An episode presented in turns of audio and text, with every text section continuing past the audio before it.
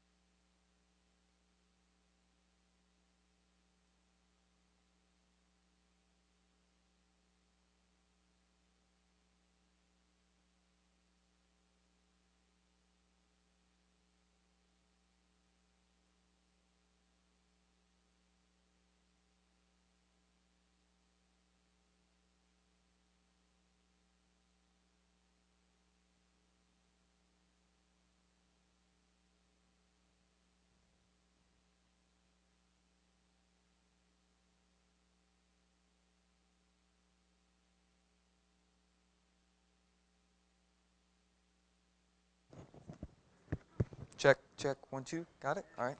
All good? All right. Good morning, class. Good morning. My name is Samuel Lattimore, and I'll be your moderator for this morning's lecture. Sorry. Gathering. this is a school and not a church, and neither are we affiliated with any religious organization. This school is a nonprofit, non denominational, religious, and scientific research gathering dedicated to showing you proof of, of the existence of Yahweh, our Elohim, and, his e- and the operation of his eternal purpose, pattern, and plan operating throughout eternity to this present day. This school is established as a result of a divine vision and revelation given to our founder, Dr. Henry Clifford Kinley, in the state of Ohio in the year 1931. We hold classes in the United States, Canada, and certain other foreign countries. In this school, we use the true, correct, and original name and title of the Father, the Word or Son, and the Holy Spirit, which are contained in the original Hebrew text. The true name of the Heavenly Father is Yahweh. This has been improperly substituted by Lord. The true title of the Word or Son is Elohim. This has been properly substituted by God. And the true name of the Holy Spirit, manifest in or out of a physical body, is Yahshua. This has been erroneously substituted by Jesus Christ. Lord and God are titles not names. The apostle Paul tells us the apostle Paul filled with the Holy Spirit tells us in 1 Corinthians 8 and 5 that there are lords many and there are gods many. But we now know that each lord must have a name and each god must have a name also. Elohim is a title, but unlike Lord and God, it is a divine title, meaning that Elohim is the name that our that our creator chose for himself.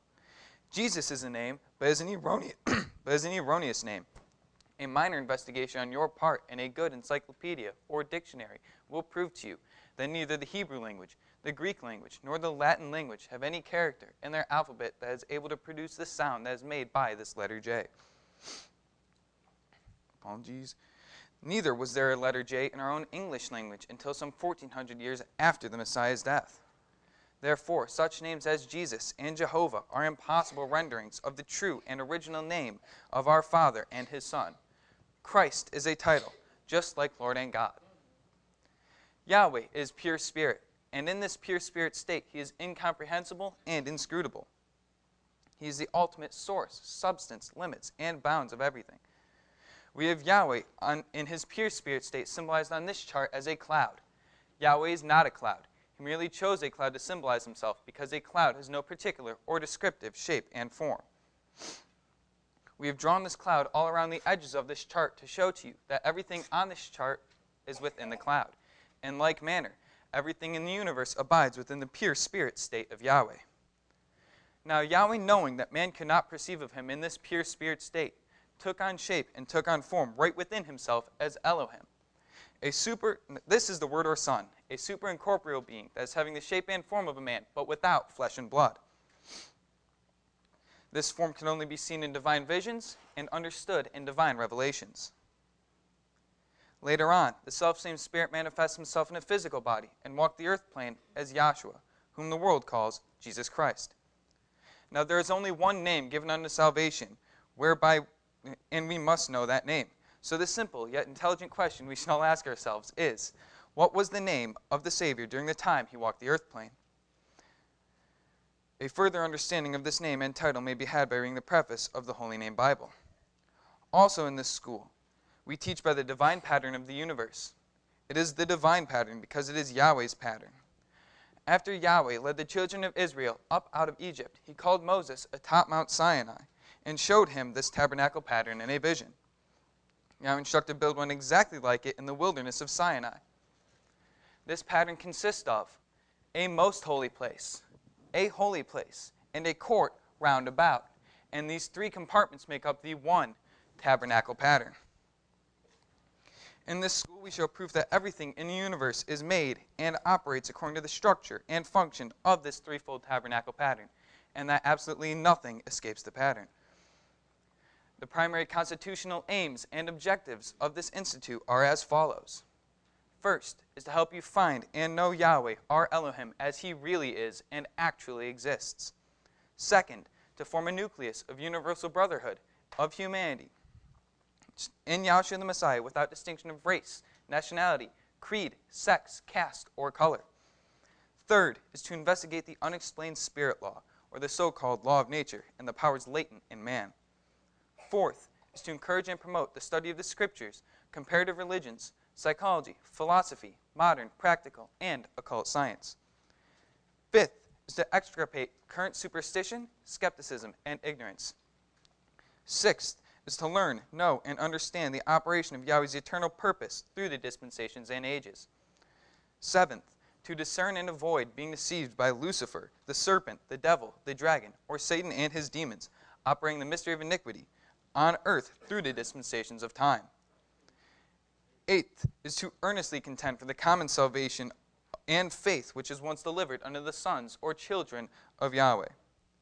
Ninth is to make known that Yahweh from the beginning ordained, and there is no other name given among men whereby man can be saved, saving the name of Yahshua the Messiah. And tenth is to inherit eternal life now in the kingdom of Yahshua the Messiah, with the hope of immortal glorification in the new earth state. Our watchword is peace, and our slogan is to speak the truth. We will now have class dedicated in prayer by Dr. Lenore Allen from Brooklyn, which will be followed by a scripture lesson lesson, which will be Ephesians, the fourth chapter, which will be read by Ruth Samuel of Detroit.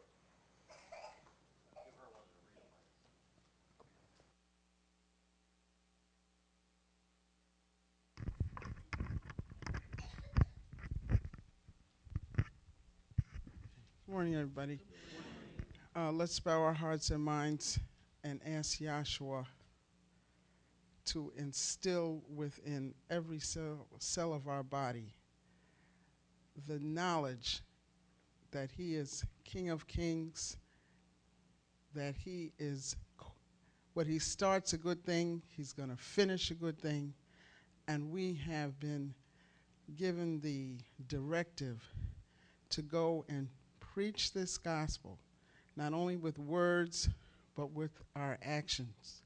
So just encourage us to be good to the knuckleheads out there with the hope that they'll come to an understanding and want to learn about their Heavenly Father. In His name, let us all say, Hallelujah.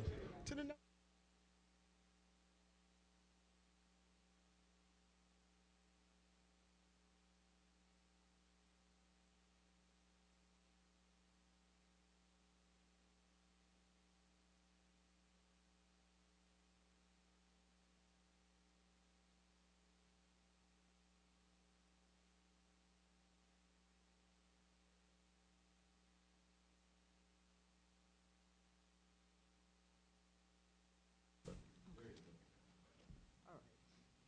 Good morning, everyone. I'm, be, I'm reading um, from the Holy Name Bible. Okay? Ephesians, the fourth chapter. I, therefore, the prisoner of Elohim, beseech you that ye walk worthy of the vocation wherewith ye are called, with all lowliness and meekness, with long suffering, forbearing one another in love, endeavoring to keep the unity of the Spirit in bond of peace.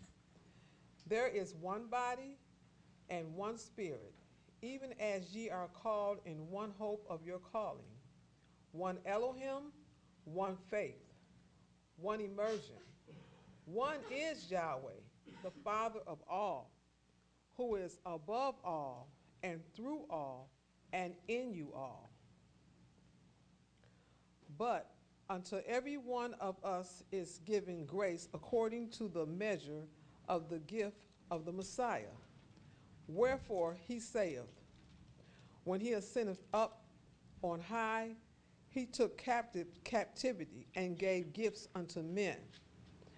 Now that he ascended, what is it but that he also descend first into the lower parts of the earth?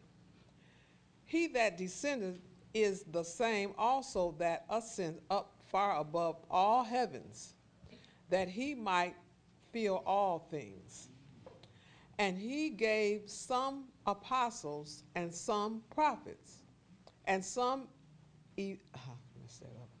E- evangelists and some pastors and some teachers for the perfecting of the sons, for the work of the ministry, for the edifying of the body of the Messiah, till we all come in the unity of the faith and of the knowledge of the Son of Yahweh, unto a perfect man, unto the measure of the stature of the fullness of the Messiah, that we henceforth be no more children tossed to and fro and carried about with every wind of doctrine by the sleight of men and cunning craftiness, whereby they lie in wait to deceive. But being truthful in love, ye may grow up unto him in all things, which is the head, even the Messiah, from whom the whole body fitted, fitly joined together and compasses by that which every joint supplieth according to the effectual workings in the measure of every part, maketh increase of the body unto the edifying of itself in love.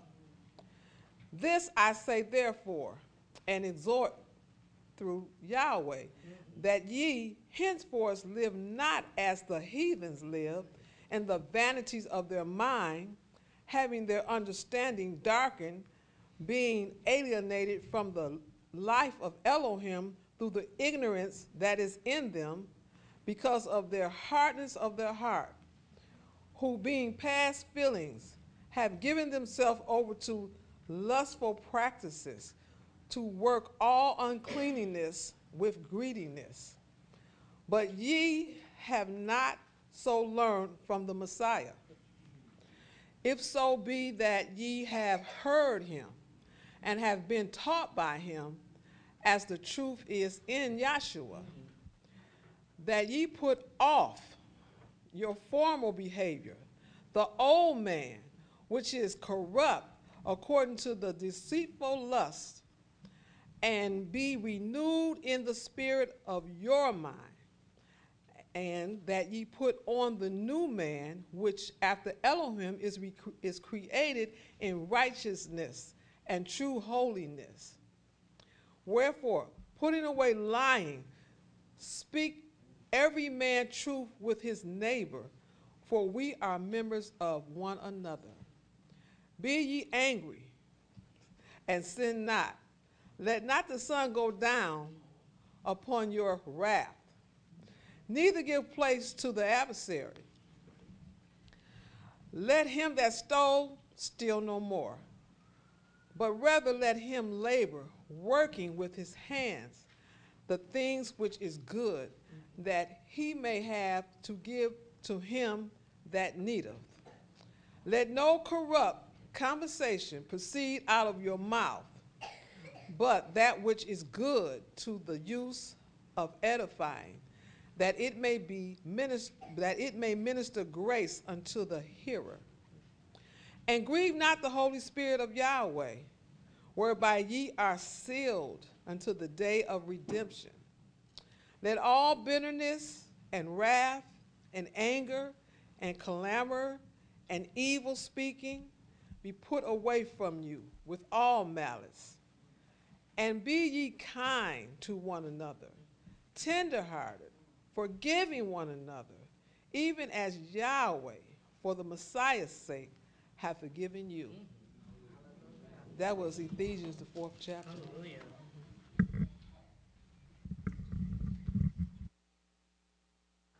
Before we carry on, I just have a few brief announcements to make.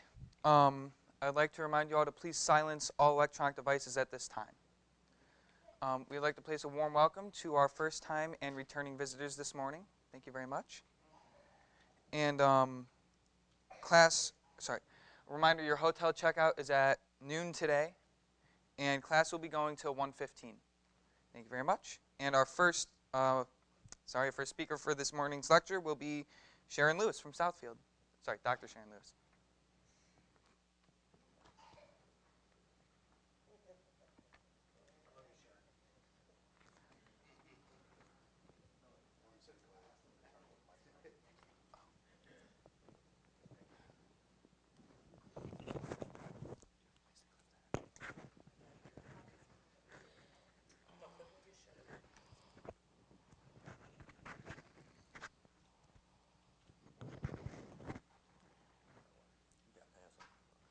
I've got some markers here.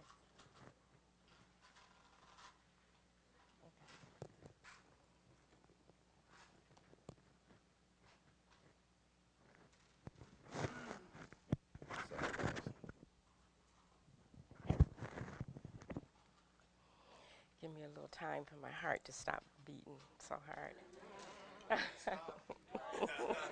no, don't stop, right. I would like to say good morning to everyone. And please excuse me if things start happening because sitting in this session today has been very overwhelming. It's touched my heart. I am so grateful to be here. And as the songs were being sung, I looked at my family, because you're my family. Yahweh was showing me how this is my true family. One mindness, the self same mind in Yahshua. And it's so overwhelming that I'm a part of this. I didn't ask for it, I wasn't looking for it. Yahweh just gave it. We have come to the reality of life itself, and that is knowing something about our Creator. I pray daily that Yahweh does not let me take it for granted. This is the most precious gift that we have. We stand in front of this vision. Yahweh called us. And then to have that scripture read, we are literally being formed people. This, which you came in, was born with not a knowledge of nothing. Yahweh is raising us up and forming us to his image, to be conformed after his likeness. He's changing us and causing our physical way of thinking to be changed to a spiritual understanding. It is nothing no greater than that. See, because this, this flesh has to be shed. This won't inherit, it won't go on, not the flesh. So, what we come to understand is that we're in the very last days. We are right in the very last days.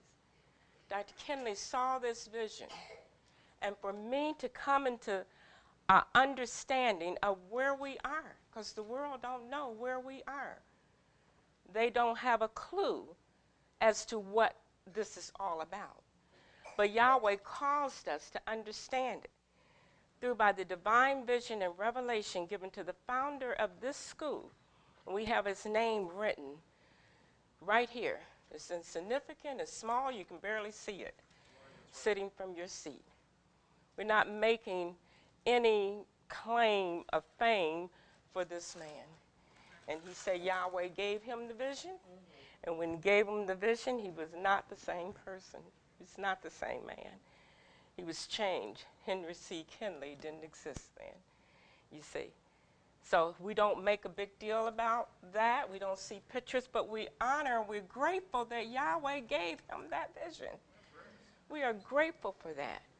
And he asked Yahweh, man, what would you do with what I've showed you? And he said, teach your people your will, O Yahweh.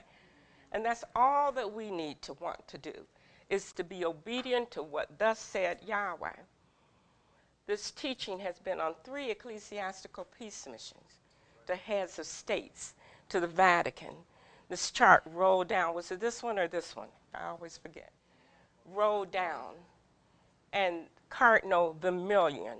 And Dr. Kinley also said that there was a, that the Pope of Rome at that time was in audience looking on closed circuit TV. Now, I never met Dr. Kinley. These are things that I heard eyewitnesses say and things that are written down, you see. But that Cardinal Vermilion, when the chart was rolled down, says, I see you use or teach by the true name of Yahweh. And right then and there, that should hold a question. Well, if you're teaching, we're teaching by the true, what are you teaching? What's the world teaching? You see. You see. So we come to understand the mysteries of Yahweh. And coming and sitting down on one of these seats, we learn tenets that we never thought. I was in church for years, but we never learned them. We learned our Creator's name the most important thing you can think of his name, his essence, you see. We learn of his divine pattern that was stipulated in everyone's Bible. We didn't know, have a clue about that. This pattern is the building block of everything. You can put it on anything. See, that's the thing. It's not a fly by night thing, it's something that is unerring and accurate. You see, where do we get that from? How do we know it? You see, Yahweh had to do that. Then we come to understand what I say the name, the pattern, then the mission of one Yahshua the Messiah, who the world calls Jesus Christ. We learned of his, we're learning and have learned of his mission, why he came in and did this. We know and understand now that Yahweh, who is pure spirit, incomprehensible, inscrutable, indiscernible, invisible, can understand him in his pure spirit state. He knew that. And so he moved his infinite knowledge, his infinite wisdom, his infinite love. He moved from the pure spirit state, you see, which contained nine principal divine attributes of wisdom, intelligence, and knowledge, love, beauty, justice, foundation, power, and strength. These nine principles. Now, there's more. We learn that here because we know for one is mercy. And I always say that, and you always hear that. One of the attributes is not listed as mercy. But Yahweh had mercy on me because He brought me in and set me down and shut me up. I didn't have nothing to say and nothing good to know about my Creator until He did that. You see, so I know that's mercy, infinite mercy. But these nine principal divine attributes come, came together. These are just words. I would say to myself sometimes, how do you say anything about Yahweh, this great spirit God, creator? How do you say anything? Words do no justice, you see. But we try the best to convey so these nine principal divine attributes came together in a set position. I mean, when you think about this process, he moved from this. This was like he moved from this lofty state and took on a lesser, which is not even a good word to describe because there's nothing less about Yahweh. But he moved into this in, in, in um, incorporeal shape and form of a man. So when Moses is up here in 74 uh, elders and Nadab, Aaron, Nadab, and Abihu saw that. That's why you see this white part in this chart. That's what they're seeing is this vision. They saw the Elohim of Israel. And the Bible talks about they saw God. And then you go over in John 1:18 and said, No man has seen God. You know, we was confused and didn't know where we was going. I'll speak for myself. I know where I was going in the church world. I was just following suit of what I heard. That's what most of us was doing, you see. But he came together in this set position of a man, a shape and form of a man, known as Yahweh Elohim. In other words, what we come to understand is that Yahweh, this is Yahweh putting on his work clothes. And you see, because Yahweh in pure spirit. Now, it didn't take all of this to come into this shape and form. And never could understand that. So we have Romans 1 and 19 to understand these basic principles of Yahweh. Taking the natural things to understand the spiritual things, you see. So you have this example of the ocean. Big ocean out there. I remember when I first heard this. In the big ocean, and you take a cup and you scoop up some of that ocean. And what's in that cup is the same thing that's in that mass ocean. It's just a lesser quantity, but the same ingredients, if you would, same principle, if you would. Makeup is in that cup, that small cup, just a lesser portion. You can't exhaust Yahweh, and He is infinite and has always existed right. and always will exist. You see, so he just moved in part to this shape and this form known as Elohim to create the creation. Now he's got on work clothes, as one of the vessels said. Later on, then, you have him transfigured into this threefold intangible sanctuary, you see. You see. So this here now is the definition of this word, because Elohim is the word or son, the firstborn of all creation. From that point, transfigured into this threefold intangible sanctuary. And then you see this half figure here, which was always told and denoted that Moses is seeing him in this transfiguration and see Elohim transfigured into this threefold intangible sanctuary, then back into himself. That's what this half figure was supposed to represent. And then day by day, logical sequences after the pattern of this tabernacle this chart being called the Elohim, the archetype, which means original. I didn't know that. I didn't pay attention. I wasn't interested. This was not part of my vocabulary, you see. But then they broke it down. This means original pattern of the universe, you see. And everything goes according to this threefold tabernacle pattern. It is so simple, but yet so esoteric. You know, and me, Sharon Lewis, knows it. So I can testify to that. I'm not bragging, but then I am because I'm sitting next to a person who don't know it. You go to your job, your businesses, you walk through life, and you can be the only person in that entire room. My brother, Dr. Eugene Brazil, used to say it this way. He said he could be, you can be the only Yahshua in the entire building. I'm talking about where I used to work. I used to have so many issues of where I used to work. That's why I retired. I always say that. Hallelujah is right. I'm, this retirement is beautiful. Thank you, Yahshua. Anybody who's questioning, should I do it, do it. You know, you'll love it. I have never regretted it. And Yahweh did that. But he used to tell me that when I was at my job, and he said, You're, he, I says, Why? I says, The hypocrisy, the divisions, the this, the that. I'll talk to him about this. And he said, Sharon, look at it this way you be you are the only or could be the only Yahshua in the entire building. Now think about that. And what you're doing, you're witnessing with your eyes. You're seeing. If Yahshua's in you, you're seeing the hypocrisy. You're seeing the deceit. You're seeing the, the, the, the lies, if you would. You know, you're seeing that. And says, and Yahshua in you can judge it. That's not right. I worked in human resources, and I, I was there for many years, and I would hear all people's comments all the time. They came. Well, my manager, my boss, was human resource um, manager, and I was the representative, and everybody did policy with her, but with me, they came to talk their problems over with. You see how Yahweh do that difference? Oh, I can't talk to her, but I can talk to you. What's in you that makes a person be able to talk to? You see, you're not bragging about yourself, but you got a spirit. You got something that's guiding you, as Ephesians talks about. So you got something that's causing you to be a certain way.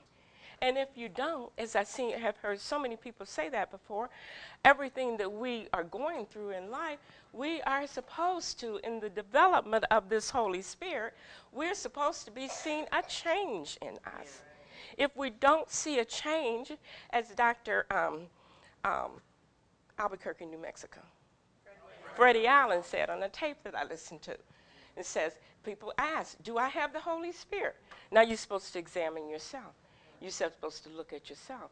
Now, have you seen a change in yourself? Is what he said. Have you seen this change? Because the only thing that don't change is Yahweh. But if we come into this teaching, we got all sorts of things going in us.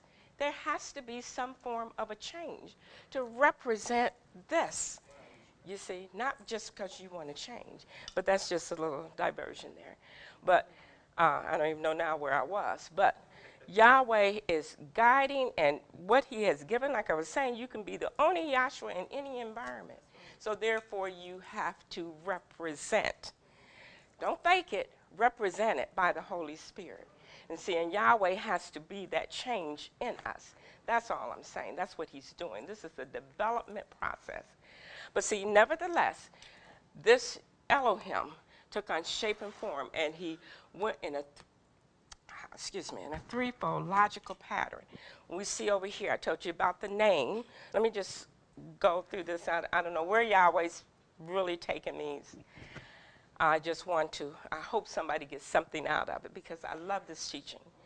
But he's given us his divine name that we breathe. He's exhausted that in our understanding. And we appreciate to be able to call on the name of our Savior. This is very, very, pop, very, very very positive and necessary to know it. See, and know that Yahshua is your Savior. I come in my Father's name, and you receive me not. But let another come in his own name, him you will receive. So this here being salvation, knowing the name of Yahshua salvation itself. Knowing his divine pattern of operation It's an understanding to know something for surety. And in this tabernacle, it had a most holy place, holy place, court round about.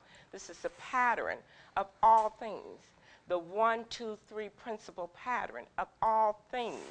We can take this pattern and put it on our physical body like none other. Each vessel representing what's a vessel in your physical body nine vessels in this tabernacle, nine vessels in this physical body, nine planets in the universe, nine numbers in the numbering system, and on and on and on. You see, because it's a pattern of the universe. You see, this is what we're learning down here. And then the third thing is about Yahshua the Messiah and the mission. That's why I got to this chart to say this was Yahweh who took on this shape and form and later on manifested in a physical body as Yahshua Messiah.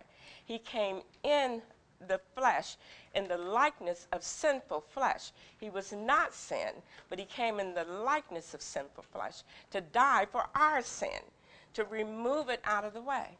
And when he came into this physical body for 33 and a half years, he did amazing work that took 4,000 4, years of work, if not, if more, to fulfill everything that was done in the flesh.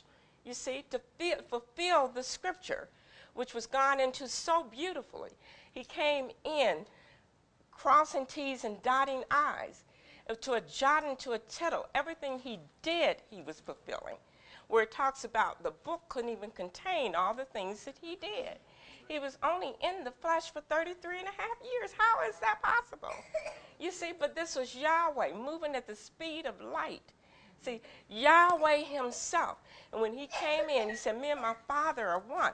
They killed him because he said that he was Yahweh, that he was the father.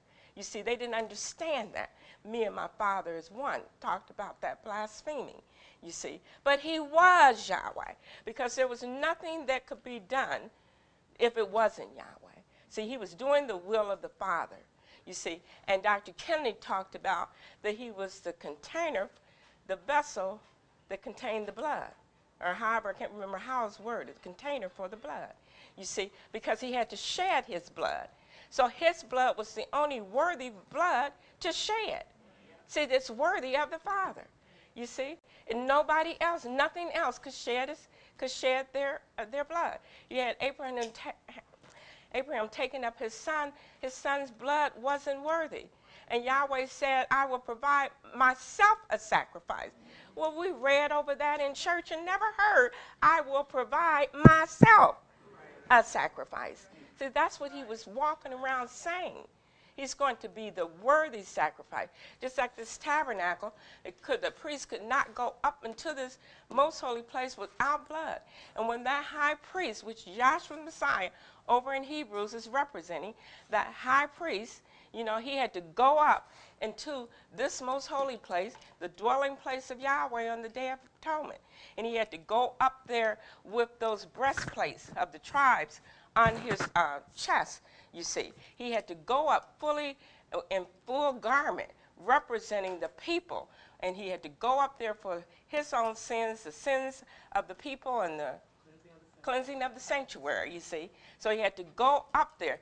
He, that high priest, was representing Yahshua the Messiah.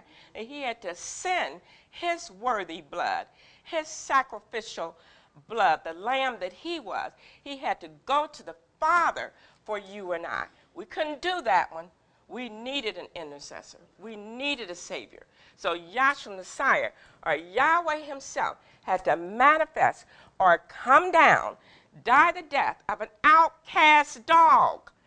You know, that's the type of death He died.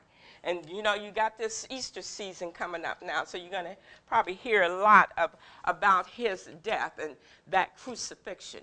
So you normally hear it around Easter time in the world and in the churches. But that's what he did, how they whipped him and stripped him and did everything to this body. I used to hear how that this picture of him is a nice picture. He didn't look like that hanging on the cross. So he died that unbearable death of an outcast dog for you and I.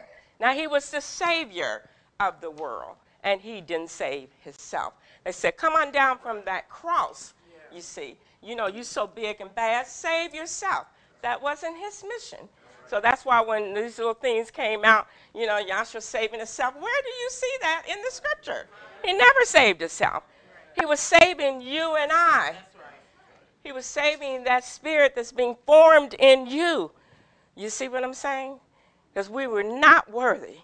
See, and not you know, save Yahshua the Messiah. Ain't nothing to none of us. Save Yahshua. But then it is something to us. He says we sit here with a knowledge and understanding. That's the only thing that makes something to us. I mean, how do you, how do you, you know, it's just a, it's a way that we understand, you know. So that's what this one did. And everything in the scripture was testifying to what he was going to do. Didn't understand it. What are you talking about? We have principles. This lecture to me has been so beautiful. It started out talking about the death, the burial, the resurrection, blood, water, spirit. What are you talking about that for? Because he had to die, he had to be buried, and he had to resurrect. I didn't hear that in church. His blood had to be shed. You see, it was had out forth had to come out water, and then he resurrected. This is the same story over and over and over. And I think the last time I was on the floor in Southfield, I said what I'm saying now. You know, like, you know, those that heard me then, say something new. It's nothing new. I don't know what else to say. I repeat it. You see, that's all we got to repeat. It's not my story. So if I have to repeat it and then you get up and say the same thing, that's right. That's good. That's what we want. You see, not that we can hear and understand and develop this development in Yahshua. All you have to do is see the development that's happening in this world. This thing, this the, the, the things that are happening in this world is amazing. The things that they can do now. in the world, talking about technology. Do you know that's just representing Yahweh's endlessness? That's why man can't contain it. He's going to keep developing, developing, developing. Because Yahweh's infinite as long as you're in the flesh. It's got to be a rep- representation of him. So here's Yahweh. Yahshua the Messiah came in and shed his blood, showing forth his death, burial, resurrection. We have this chart. Do you know, used to be when I first came into this teaching, I could not read this. I don't know why I couldn't read it. My eyes wouldn't, this way this is laid out, it's a chart, pattern, plan. How do you read this? Yahweh had to show me how to read this. That was just, you know, just me. Maybe nobody else experienced it, but it's a chart on the pattern or plan of salvation. He formalizes it, he put it in order. Something that simple that I could not read every time I sat on my seat. How does that chart read? Do you read salvation? Do you, it's the chart on the pattern or plan of salvation. Salvation? There's a chart on salvation. You say, so that was what was confusing to me. I couldn't understand. What is that? But the principle that's laid, not just Bible stories, but true events that happen that represents what Yahshua's mission came in to do. It was the scriptures testifying of him. You see, whereas you look at Matthew, Mark, Luke, and John, as one of the other speakers went down made me think, oh man, this is so basic. You know, and she wrote law and prophets on the board. You know, then the first five books and the next 34 books, uh, comprising 39 books. I said, like, this is old school. It was just so pretty to hear it to me. You know, it's refreshing to hear those things. So that's what it was. This is the law and the prophets, you see. These books, you get over here, Matthew, Mark, Luke, and John are in the church world. New Testament Christians that only hold that little book, Matthew, Mark, Luke, and John, don't know nothing about the Old Testament. You see, but the Old Testament testifies of him walking in on the flesh. Did you know that? That the book, the Bible, was talking about him? When I first heard that, I'm like, wow, this is the story of Yahshua? I never would have known that, but it is. He's showing forth how that Adam loved his bride or his wife and willingly died for her. Yahshua Messiah loved his bride or wife and willingly died. Adam was not deceived. Yahshua Messiah was not deceived. He wasn't, I don't know what I'm doing out of my mind by getting on the cross and letting them kill him. It wasn't that. He willingly did it because this story is representing Yahshua Messiah. And it shows forth that there was a death, there was a burial, there was a resurrection. There was blood, there was water, and there was spirit. As you see, all man died in Adam. He's got to work from the sweat of his brow. That's water. Resurrection is in childbirth, or they came out of that garden, this heavenly state that they were in. You go over to Noah, preparation entering the ark. It shows forth a death, a burial, and a resurrection. But this story about Noah isn't just about Noah, the man, and his son, and a boat. This ark represented Yahshua the Messiah, you see. So there was a death, all mankind had to die, buried in the water, and resurrected uh, in that ark. This ark typifying Yahshua Messiah, had one door. He says, I am the door. It had one window. He says, I am the light. You see what I'm saying? It was threefold going after the tabernacle one, two, three. Our most holy place, holy place, and court roundabout. You see what I'm saying? So this ark represented Yahshua the Messiah. Now that's the ark of safety. This is what we now have to be in. I'm pointing to this physical picture here, but we know he came off of this cross, you see. So, but this story about Noah is talking about Yahshua. So, Yahshua, the man manifesting in the flesh, was back here in the scriptures. This is how he was back here in the scriptures. Now, they don't know that in church. You see, they just don't. They can't understand it that way. Then you look at Abraham Melchizedek. I told you the same thing. Abraham told to kill his son. This is couldn't kill him because he was not worthy. He wasn't worthy of this blood. And that angel had to stay his hand. But when Abraham was told, he didn't he didn't hesitate. He goes up because he has already seen some miraculous work of Yahweh. So he knew that if he was told to kill his own son, that Yahweh was going to provide his son because he told, Stay here, the men, me and the lad will return. You see, after he kills him? So we didn't think about those things in the church world. This is what I learned in this school. Then you look at this migratory pattern, which I love so much because this is when I came into teaching. They told me that I was in Egypt. It was likened to this dark place down here, psychologically and spiritually. This is where we were when we came into the, the first stepped our foot into this door.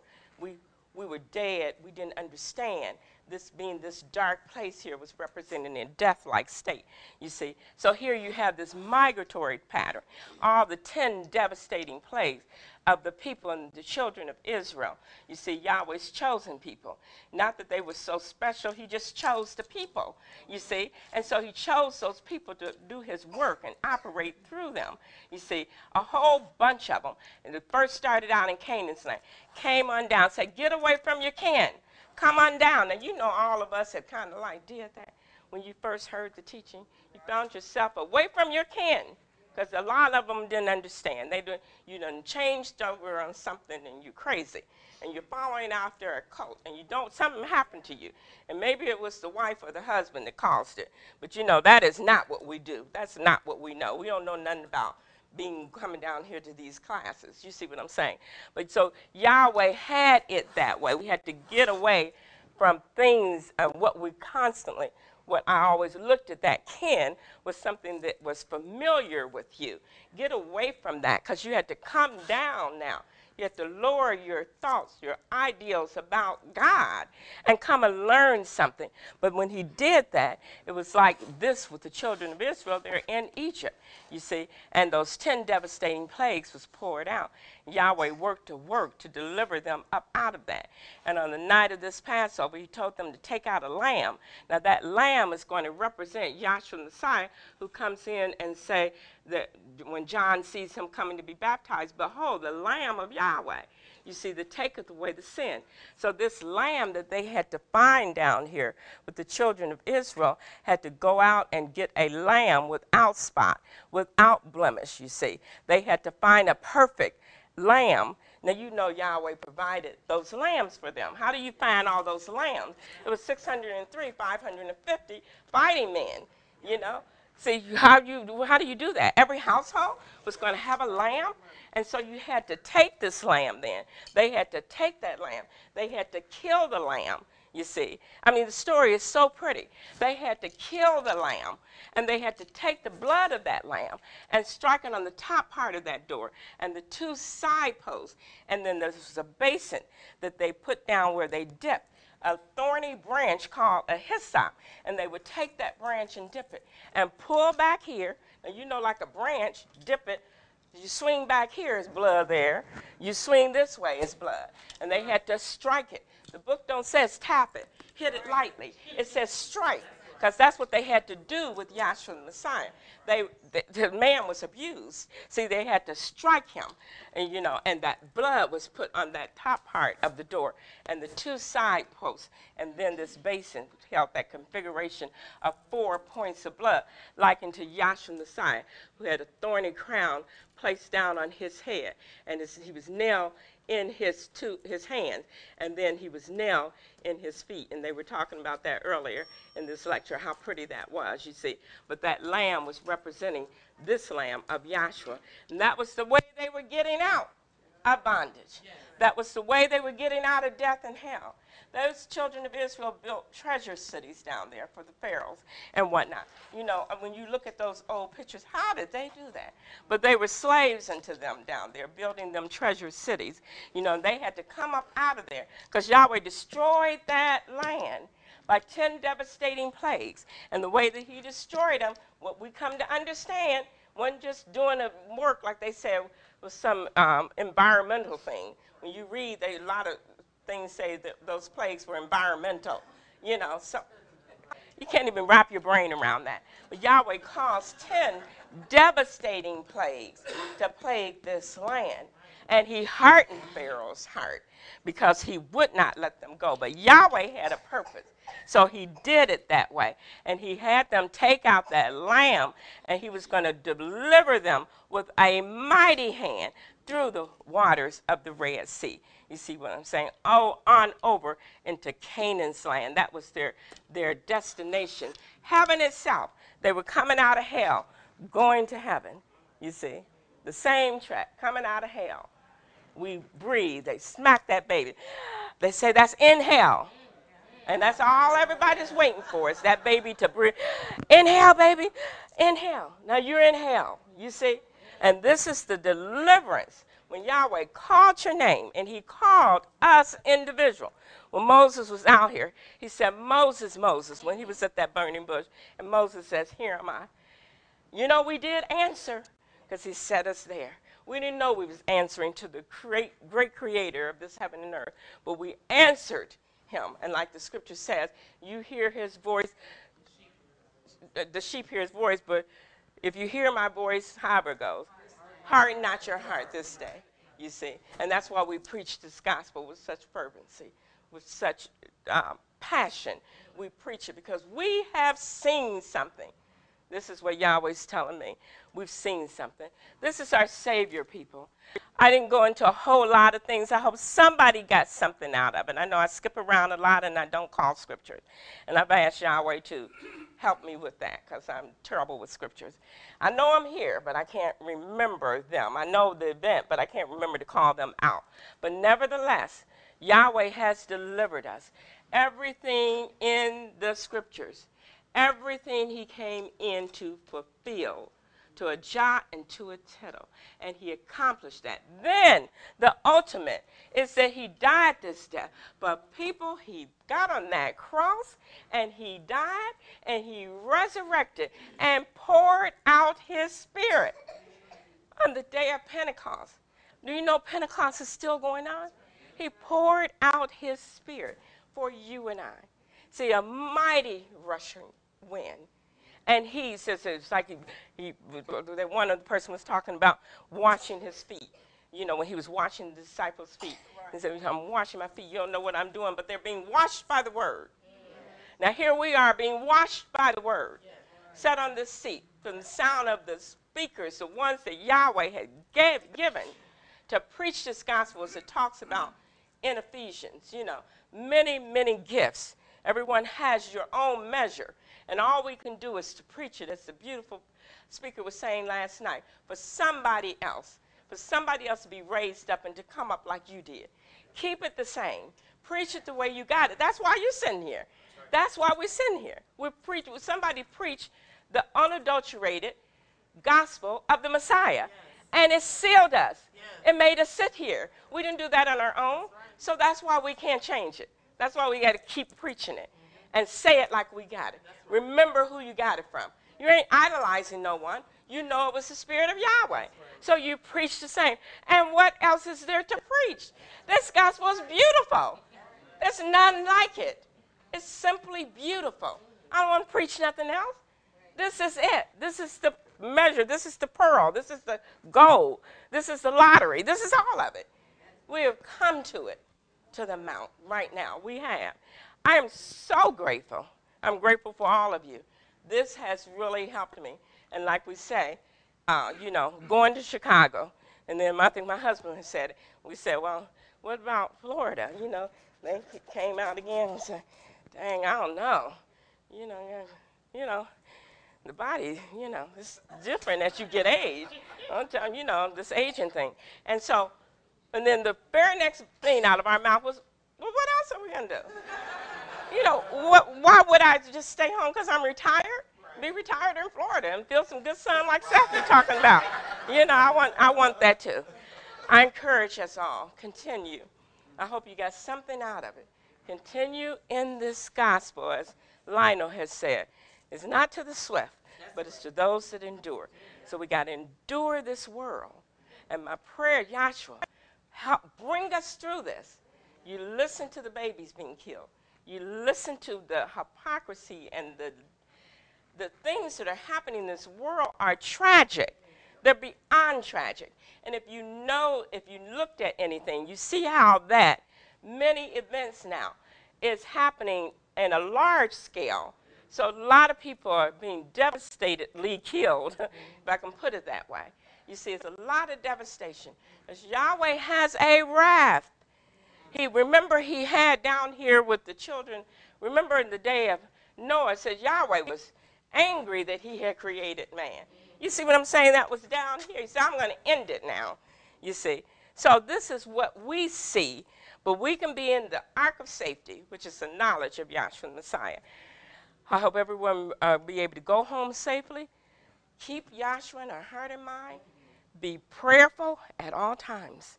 Be prayerful to Yahshua. Keep me. Allow me to be safe. Let my children be safe. Let us leave the house for work. Let us return. This is a daily, constant a supplication to the Father. You see, He's got everything purposed in Himself, but we want His protection. He's protected us so far, He will continue to do it. I encourage everyone, stay with Yahshua. With these words, I thank you.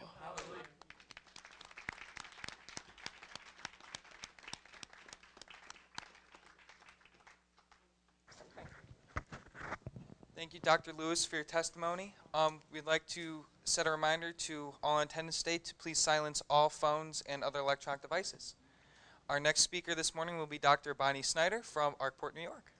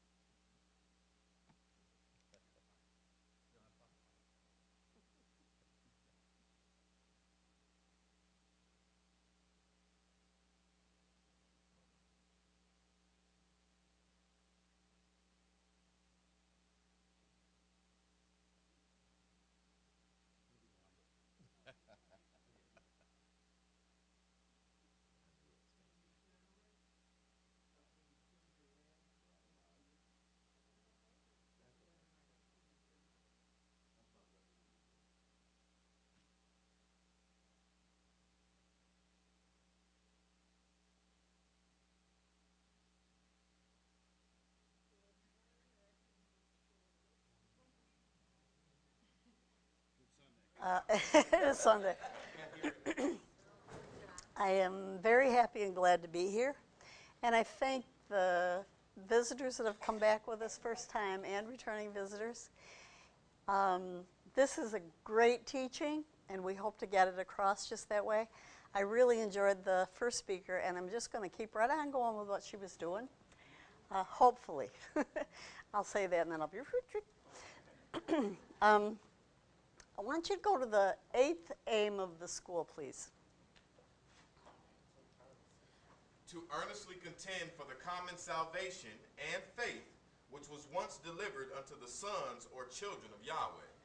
Okay, so we have these aims, 10 aims, I believe it is, and we try to accomplish the aims in the teaching. Every class, we try to accomplish these aims. This particular aim, I just want to bring out something about it. To earnestly contend for the common salvation. There's a common salvation. And the founder of this school, the one that had this great vision and revelation, he said what was common about the salvation was everybody was going to receive it in the self same way. All right? And she already talked about the gospel of Yahshua the Messiah, and I'm going to go back and talk about that some more. But if it's common, if that's what's common to get us to salvation, that's the place where we need to go and try to help somebody else reach the salvation that, you know, that's available. Salvation is available, and that's something you can know. But before I do any of this, I want you to go to the scripture reading. Ephesians 4 and 1. Uh huh. I, therefore, the prisoner of Yahweh, you that you walk worthy of the vocation wherewith you are called. And this is a vocation we've been called into. You know, most of us realize this is our job. That's why we retire early if we can, because this we already got a job. and walk worthy of the vocation wherewith you were called. See, read on. with all lowliness and meekness. And this is how you're supposed to be with all lowliness and meekness. Mm-hmm. The haughtiness and pride and honor and all that stuff is, has no place in our school. That's right. Read on. With long suffering. Long suffering. Mm-hmm. Because you know, Yahshua's been long suffering towards us. Yes. Long suffering. And when you think about from the time you came in the door, you ain't been perfect all that long, and maybe you're still. You know, he's long suffering towards us. And he keeps teaching us, and he keeps showing us, and he keeps putting us through trials so that we're formed in the way, and she talked about being formed in his image. We're, we're being formed in a way that he wants us to be. Mm. You understand that? Okay. I don't want to spend too much time on this. I want to get something read. Forbearing one another in love. Mm-hmm. Endeavoring to keep the unity of the Spirit. endeavoring to keep the unity of the spirit. And you know something? Before we came into one of these schools, we didn't even know that Yahweh, see, our Elohim was a unity. See, Yahweh, He is spirit. That's John 4 and 24. Yahweh is spirit. He takes on a super incorporeal shape and form, and then he comes right down in the physical body. But this is the spirit of Yahweh. And by the way, you can learn if you read in your Bible what spirit is. Mm. Spirit is wisdom, intelligence, knowledge, love, beauty, justice, foundation, power, and strength. That's what spirit is. And this spirit takes on a super incorporeal shape and form because man couldn't understand him in this state. He did this for you, took on a shape and a form. Because once we get over to this chart, can we move this chart over? Sure. Would it be possible? Yeah. Thank you. I'd like it over here where people can see it. Okay. So you have this great spirit comes into the super incorporeal, and that spirit, it's the self same spirit. Mm. This wisdom comes in here. And think, you've seen a movie chart. Watch what I'm doing, okay? Now look.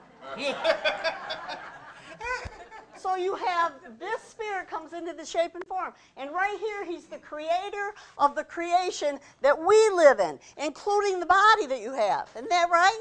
So here you are. You've got these great attributes in this shape and form. Creates the creation according to the pattern of himself. You see this? And so what he's doing, you understand? Thanks a lot, guys. So what you what you have is the spirit of knowledge creates the creation that you live in. The spirit of love. Why do you think there's love manifest in this creation? Because when he created it, he's the one bringing it. He, Yeah. it- It's made out of his stuff. You understand?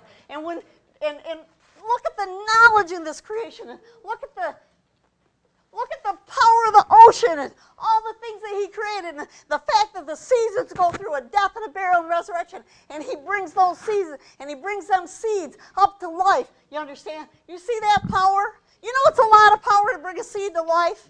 A lot of power. See? Well, in here we spread these seeds of Yahshua. And through the preaching of the gospel, See, through the preaching of the gospel, those seeds can be resurrected unto life. This is a school of life, folks. Yes. You've never seen life till you've seen it down here. Yes. See? And when he makes this creation, he's proving to you what he is spiritually through the examples that he's been given. All right. Trying to make it perfect. You're doing good. I just want people to pay attention to what I'm saying. All right, so anyway, you have you have him coming in the shape of so he is a unity. Let's get a couple verses on this. Because this is something we didn't know before we came down here, and it's something great to understand and know. You understand? Let's get Deuteronomy, uh, Deuteronomy and Zechariah and John. Deuteronomy 6 and 4. Thank you. Hear, O Israel. Hear, O Israel. And that's another thing. Hear. You hear me? You hear what I got to say? And this is what he said. And I read a transcript not too long ago where Dr. Kinley said this was the most important thing he said.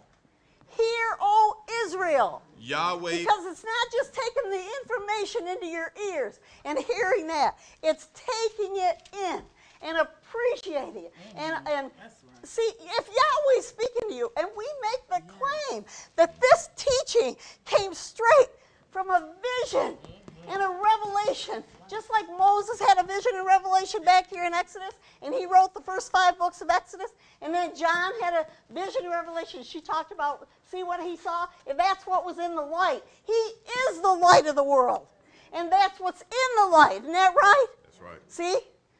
So he's having a vision and revelation, and he's writing down what Yahweh tells him to write down. And that's how all the prophets did it too. Yahweh comes to them in a vision, and they write down what Yahweh. That's why we use the Bible.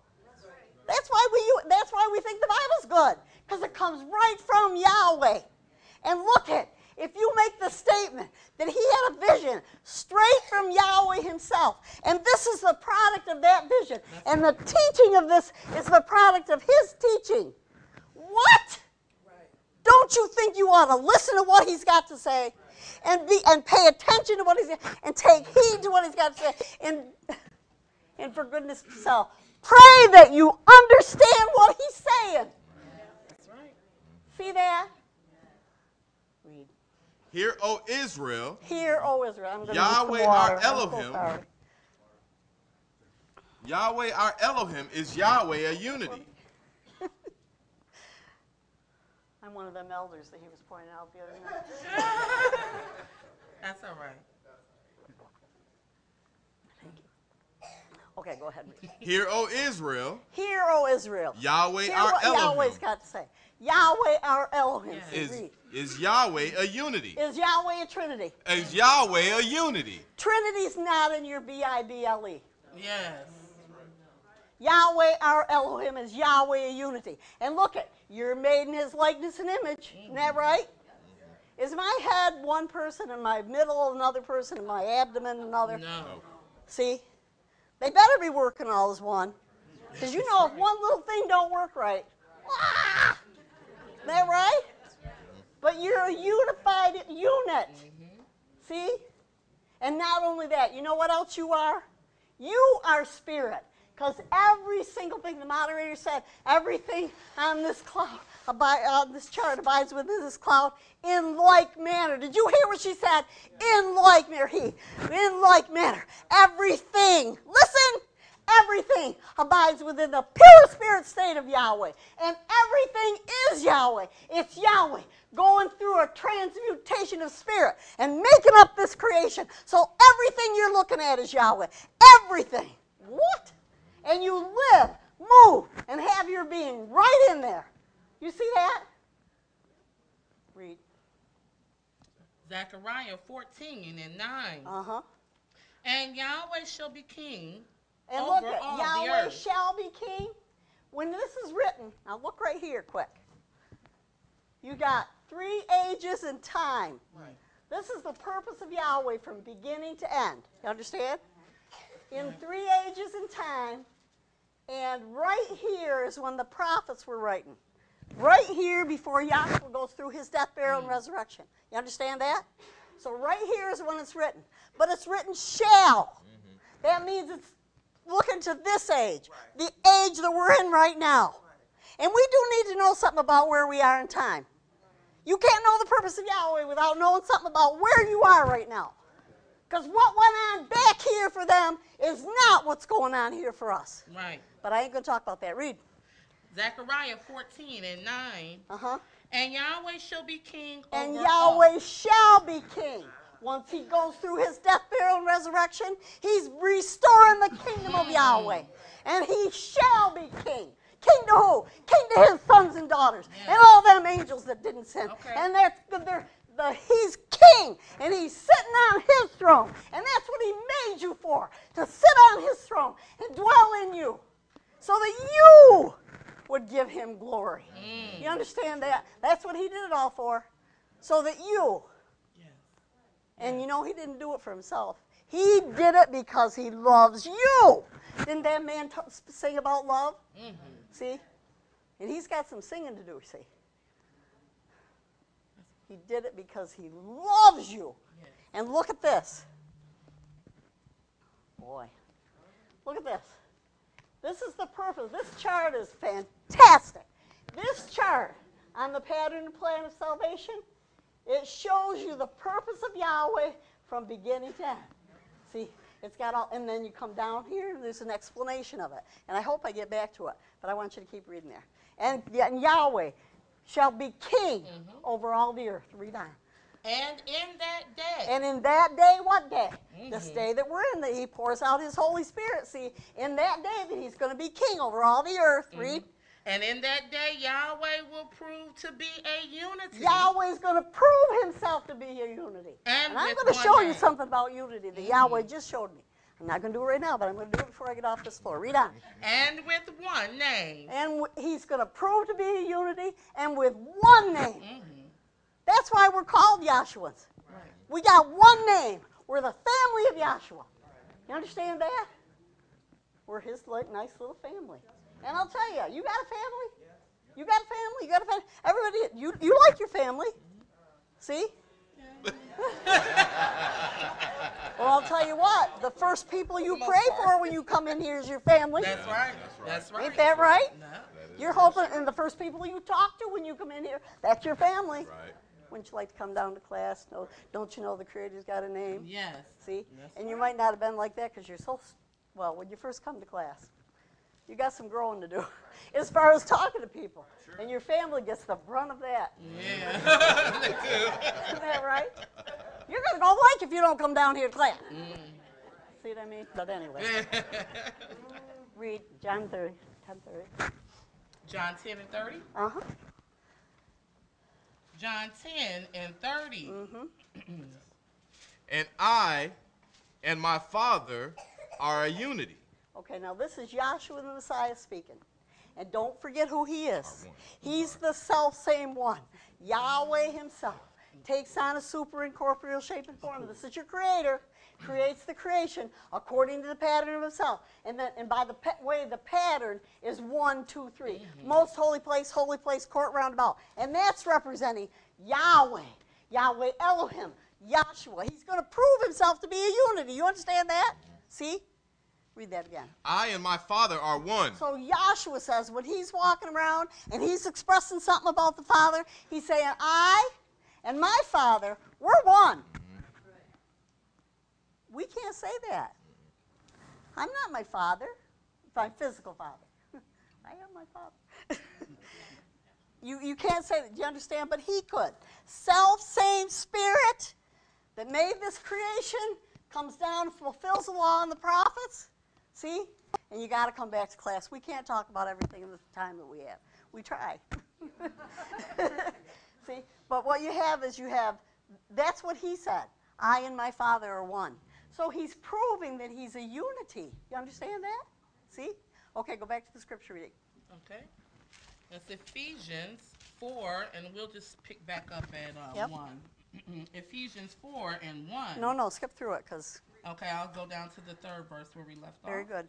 Endeavoring to keep the unity of the Spirit. So we're endeavoring to keep, you know, endeavoring is, you, you know, just be haphazard about it. You know, if it happens, it happens. No, No. when you endeavor to do something, you're making an effort.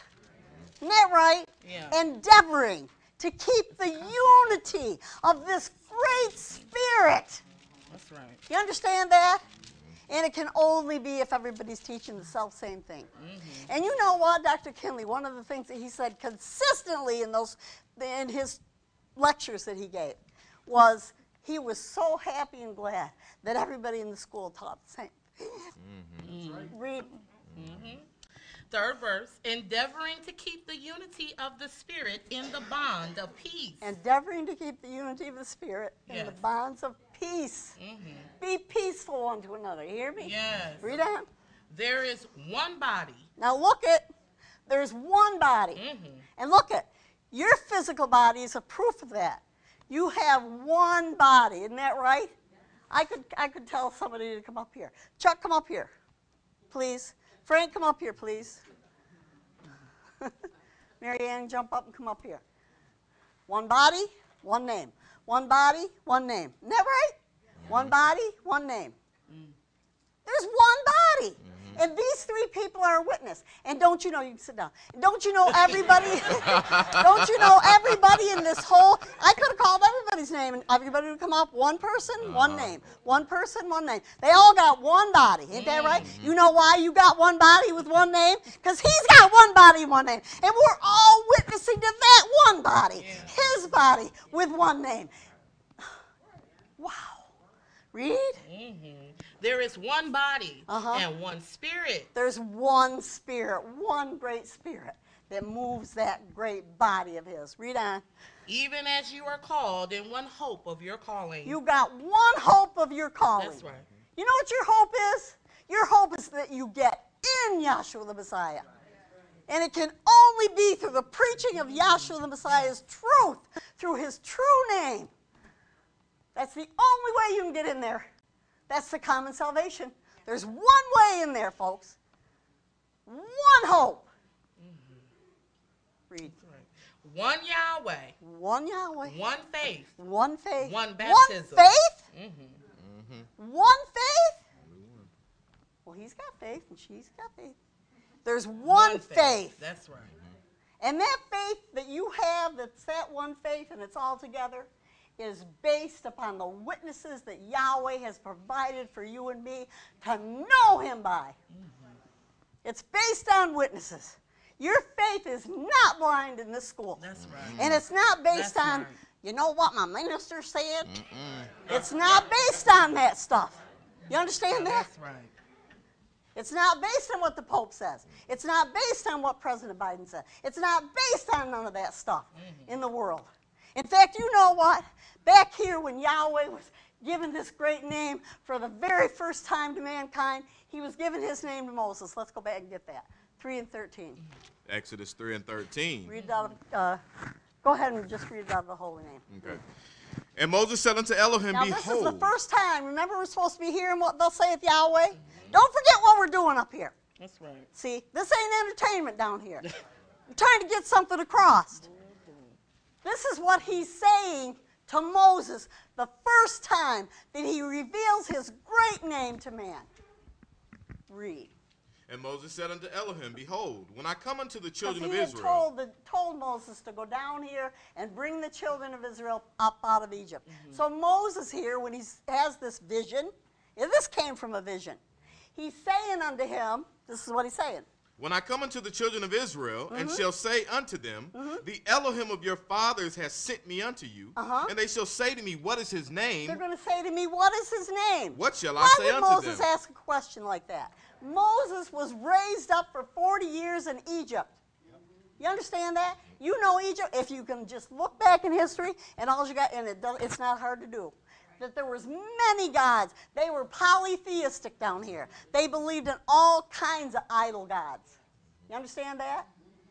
There was a sun god. In fact, if you look at the plagues that happened down here in Egypt, you'll find out that Yahweh took down all them gods with them plagues, even the sun god. What? Didn't it turn dark? Mm-hmm. Well, they could have prayed all day and all night about it turning dark, but it turned dark and took that sun away. You understand that? Mm-hmm. See? We got a great Elohim down here, folks. Read on. What shall I say unto them? What am I going to say unto them when they, I come down here? Read. and Elohim said unto Moses, Ayah, Asher, Ayah. He, he actually said, I will be what I will be. Read. 15th verse. And Elohim said moreover unto Moses, Uh-huh. Thus shalt thou say unto the children of Israel. Now listen to what Yahweh's saying.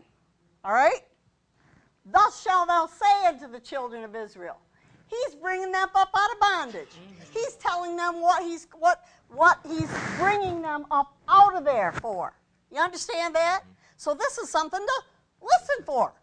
You listening, Lionel? Read. Yahweh, Yahweh. the Elohim The of your fathers. The first thing he tells them. The. Yahweh. Yahweh. He's given him this name for the first time. How do you know that? Go ahead and get six and three. Read. Yahweh, Yahweh. the Elohim of your Yahweh. fathers. You breathe his name. Yahweh. You come in the world, first breath you take. Yeah. It's not like that. Yeah. Isn't that right? You're mad that you got out of that nice warm place. Yeah. See? Yeah. And when you leave here, way. So from beginning, you know, you can argue in your mind. You don't have to argue with me, but you in your mind. I don't think it matters what you call them. Because when the first night I sat in one of these classes, that's what I sitting there in the front row. I don't think it matters what you call them. I changed my mind. Yahweh changed my mind. The witnesses changed my mind. Grace and mercy changed my mind. you understand? Yep. See? We can do it, and, and you do. Does I don't think it matters what you call, but you breathe in His name. And you know what? There's a verse that says you walk up and down in His name. Yahweh. Why do you walk two syllables? Yahweh. Yahweh. You understand that? And the birds fly. Yahweh. Yahweh. Yahweh. And they're heavenly, ain't they? Mm-hmm. And it's a heavenly name. See? Isn't that right? See? And the waves come in, and we all like to go to the ocean, don't we? They him in. Yeah. Yeah. Yeah, and it's been going on for 6,000 years. He's been crying that name out to mankind for 6,000 years. You understand that? See? And it's about time some of us took a listen to it. And through grace and mercy and a great teaching, He has allowed us to do it. Mm-hmm. Understand? Read. Yahweh, the Elohim of your fathers. Yahweh. I'm going to get way, way off track, don't I? Okay, Yahweh, the Elohim of your fathers. See, because down in here, Abraham and Isaac and Jacob were the fathers. Jacob was the, the Israel, changed Israel. Read. The Elohim of Abraham, the Elohim of Isaac, The and the Elohim, Elohim of are the great provider for mm-hmm. Abraham, the great provider for Isaac. Isaac. You understand? And look what a great provider he really was. Abraham was told to offer up his son Isaac. Isn't that right? Mm-hmm. See, he told him to offer up his son Isaac. And he provided a ram in the thickets so that Isaac would not have to die. Now, I'd say that's quite a provider, isn't it? Mm-hmm. See? See? And you could go back with the rest of them. But he provided. Look at all the food that they needed for them hundred and whatever days that they were in there. All the animals were in there. He provided for everybody. He was a great provider. Has he quit providing just because we know his name now? No. He's still the great provider. You can't, uh, in, you know, in our schools, and was that the bell? What? that was the second bell?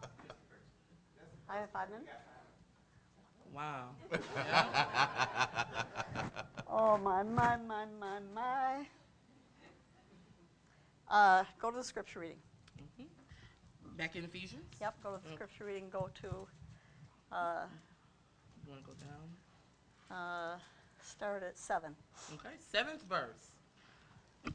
but unto every one of us is given grace according to the measure of the gift of the Messiah. That's right, read. Wherefore he Now, we're- uh, saith, we're- We're given grace according to the measure. We all have a measure. He shared with us his spirit in measure. You understand? He's the head, and we're part of his body. Right. Read on. Mhm. Wherefore he saith, when he ascended up on high, he two, led two verses from there. Keep going. he Jump- led jump- captivity Jump, captive. two verses. Okay, eleventh verse. And he gave some apostles. And look at this is what he's done. Mm-hmm. This is what he's given in your measure. He gave some apostles, read, and some prophets, and some prophets prophesy or teaching. Mm-hmm. Some people are able to teach. yes, Read. and some evangelists. And some evangelists, and And- some people want to go out there and yeah, uh, and preach the gospel no matter who will hear it. Yeah, and right. They want to go out there and do it. Isn't that right, Frank? Yeah. Read. and some pastors And, and, some teachers. pastors and some teachers. That's Read. right. For the perfecting of the and Son. this is what it's for. For the per- perfecting hmm of the sons. We're supposed to be perfected in Yahshua. You don't have to keep talking about yourself as being so bad and so. When when Yahshua is raising up souls, and you're the sons of Yahweh, and you're promoting this teaching with all there in you is, Mm. don't call that whatever you want to call Yes, it. Yes. You call it good that's right. and very good. You understand that, Reed? hmm For the perfecting of the Son. Because he's going to make you perfect. We're taking on Yahshua. That's what we're doing right now. We're taking on Yahshua. What? Read. for the work of the ministry, for the work of this great ministry. for the Read. edifying of the for the edifying of of the the building up of the body of Yahshua the Messiah. That's what they were given for. More, read, read. till we all come in the unity. Till we all come to the unity of the faith of the faith in Yahshua the Messiah. Till we all come to that unity. and of the knowledge of the and, Son to, of and Yahweh. the knowledge, we got to have knowledge of the Son of Yahweh. We got to know him as he really is and actually exists. Mm-hmm. And you keep coming to class and you'll hear more. I beg you to come back to class. Read on. unto a perfect man, Unto a perfect man. you know what a perfect man is? Somebody that's whole, needed nothing. You're perfect. Mm-hmm. And he's made us, uh, or he's bringing us unto that perfection right now, before it's time to pass over. Mm. See? Read. unto the measure of the stature the of the fullness of the Messiah. Of Messiah. the stature of the fullness of the Messiah. Give me John one Mm-hmm. And 1. 12. John 1 and 12. I think it's down below there, but go ahead and read. Read But as many as received him, Now look it. Mm. And this, as many as received him. And all you got to do is hear the information, check it out, and say, I, lo- I like that information. You've received it. It's not hard. Read on. And it's not mystical. Mm. And it's not magic. You hear it. You see how Yahshua went through a death, burial, and resurrection for you? Receive it. You just receive it. And too many is, has received, read, to them gave he power to, to become. them gave he power, and he told them to go and wait for the The power power from on high Yes. and the promise. They were waiting for the Holy Spirit, folks. That's what the promise is right now. Read. But as many as received him, to them gave he power to become the sons of Yahweh, He gave us power to become the sons of Yahweh when we receive and believe. Read on. even to them that believe on his name. Even to mm-hmm. them that believe on the great name of Yahshua, you have no reason not to believe it. Right. You can check it. Read. which were born not of blood, nor of the will of the flesh, That's right. nor of the will of man, Read. but Yahweh. Mm-hmm. Read. And the Word was made flesh and dwelt among us, Yep, read. and we beheld his glory. Might be The 17. 17th mm-hmm. verse. For the law was given by Nope, Moses, that's 16. This is six- 16. and it and of his fullness Now listen of his fullness. Read. have all we received. Have all we received. Mm-hmm. and you see how we're part of that unity? He's brought us in. He shared his spirit with you. And that is how you're brought into the unity of the faith in Yahshua the mm-hmm. Messiah, of his fullness. Have we all received? What? Read. And grace. there's a lot of more verses. That's what the whole chapter, of, that's the whole book of Ephesians. He's talking about that through the whole thing, how you received a measure. And this fullness of Yahweh. Read. grace of grace. Grace for grace. Grace for grace. I'm Grace sorry. for grace. You understand that? Of His fullness have we all received. We've received this of Yahshua. I beg you, brethren, stay in class. Mm-hmm. Check the things that you're taught, even from your lovers. I'm talking about the people that you think are so, you know, lovey-dovey. Because we all have these little groups of lovey-doveyness, even in here. What? Oh, really? Come on now. See? But you know what? See what somebody's teaching outside the group once in a while. Just see what they're teaching. And if you think they've got something wrong, you know what? We have a responsibility right now. Go right to them. Ask them. And any minister worth his salt, you hear me now, they don't mind being questioned. And they don't mind being, you got that right. You sure you got that right? They don't mind it. You can come to me anytime. You think I got something wrong, and I do probably have something wrong. But you come to me, and I'll tell you what, I will receive you with thanksgiving for it. With all those words, Yes. praise Yahshua the Messiah.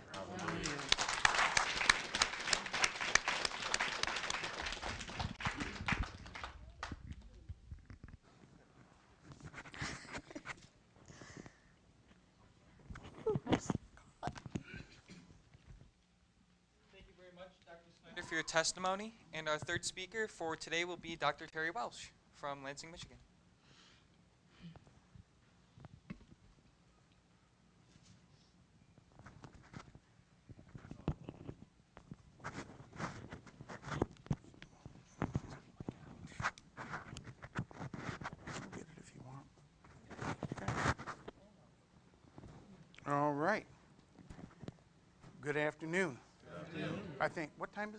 12:38.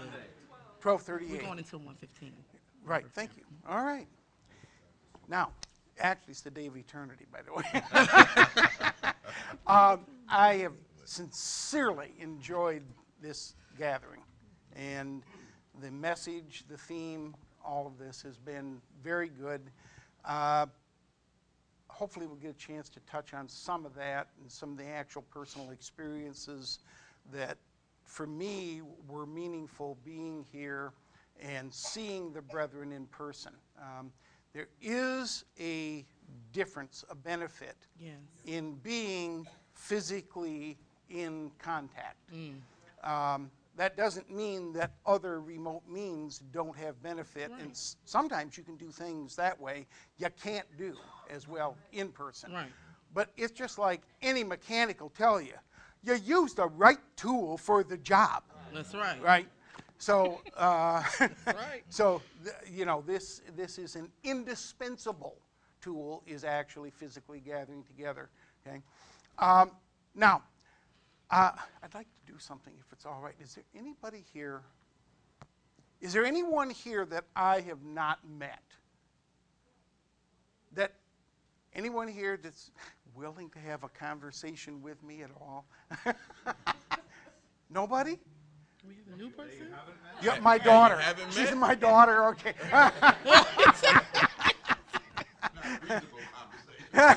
Reasonable. Uh, there's another man that has a daughter, and you. Okay. All right. So let's do this. Okay.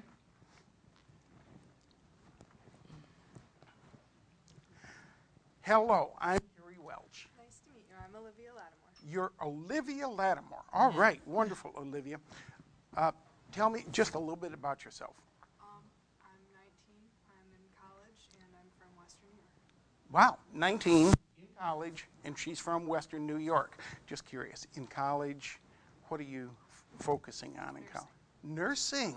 So you plan on doing nursing after college? Yes, sir. Wonderful. Glad to hear that. Thank you, Jean.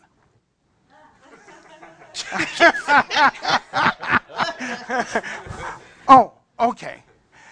Excuse me. Let me get this right. Okay, Olivia. I'm Rob, Terry. Really? But a name shouldn't make a difference, and the image shouldn't make a difference. Or does it? It does make a difference. Thank you, Olivia. okay.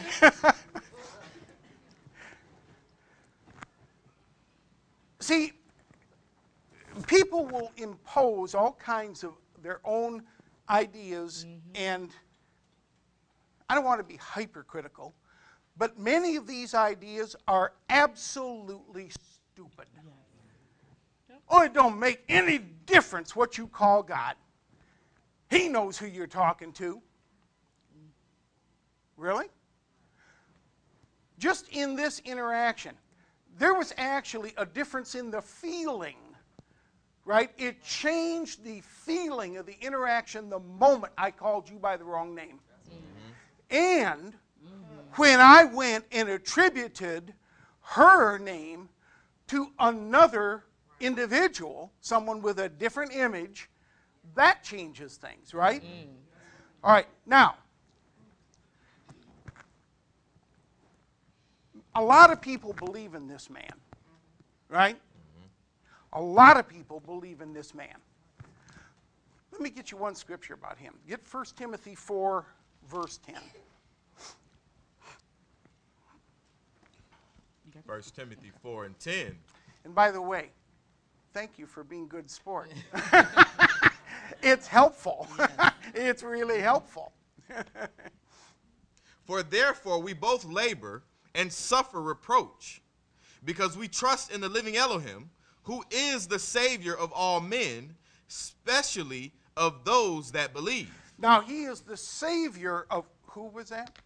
All men, Yes. All men. And what's that next? especially of those that believe. Especially of those that believe. Now, folks, and this is a question I ask every single individual in this room. You don't have to answer right now necessarily. How is he the Savior of all men? All men, That's right. especially of those that believe. That believe. Okay? Mm-hmm. Now, I'm not even going to answer that question for you right off. Okay? What I want you to understand is that if you are going to have any kind of relationship with Him, you got to know something about Him, not the way you want to imagine Him to be, mm. That's right. but the way He actually is. Yes. Now, if I'd carried on with Olivia Moore, okay, and I had talked with her and implied that she was going to be a plumber, that would have been totally contrary, right, to what she told me about herself. Now, folks, people do that with him, Yes. Okay? They attribute a false image to him, okay? Got the wrong name, got the wrong image, they have the wrong idea of who he is, what he did, what he's doing now. And then want you to go ahead and just accept that concept, that doctrine, that idea as if it's just it's just as good as anybody else's thought. Well, I will say this too. It is as good as anybody else's thought because there is nobody that's had a good thought about Yahweh in their life. And somebody says, Boy, now that's an offensive statement. Hmm. Well, it's one Dr. Kinley made about himself. And he knew that because Yahweh changed his thinking completely about the Creator. That man, Dr. Kinley, was an expert in the Bible before he received the vision. Okay? He knew all kinds of facts about Yahshua. Okay?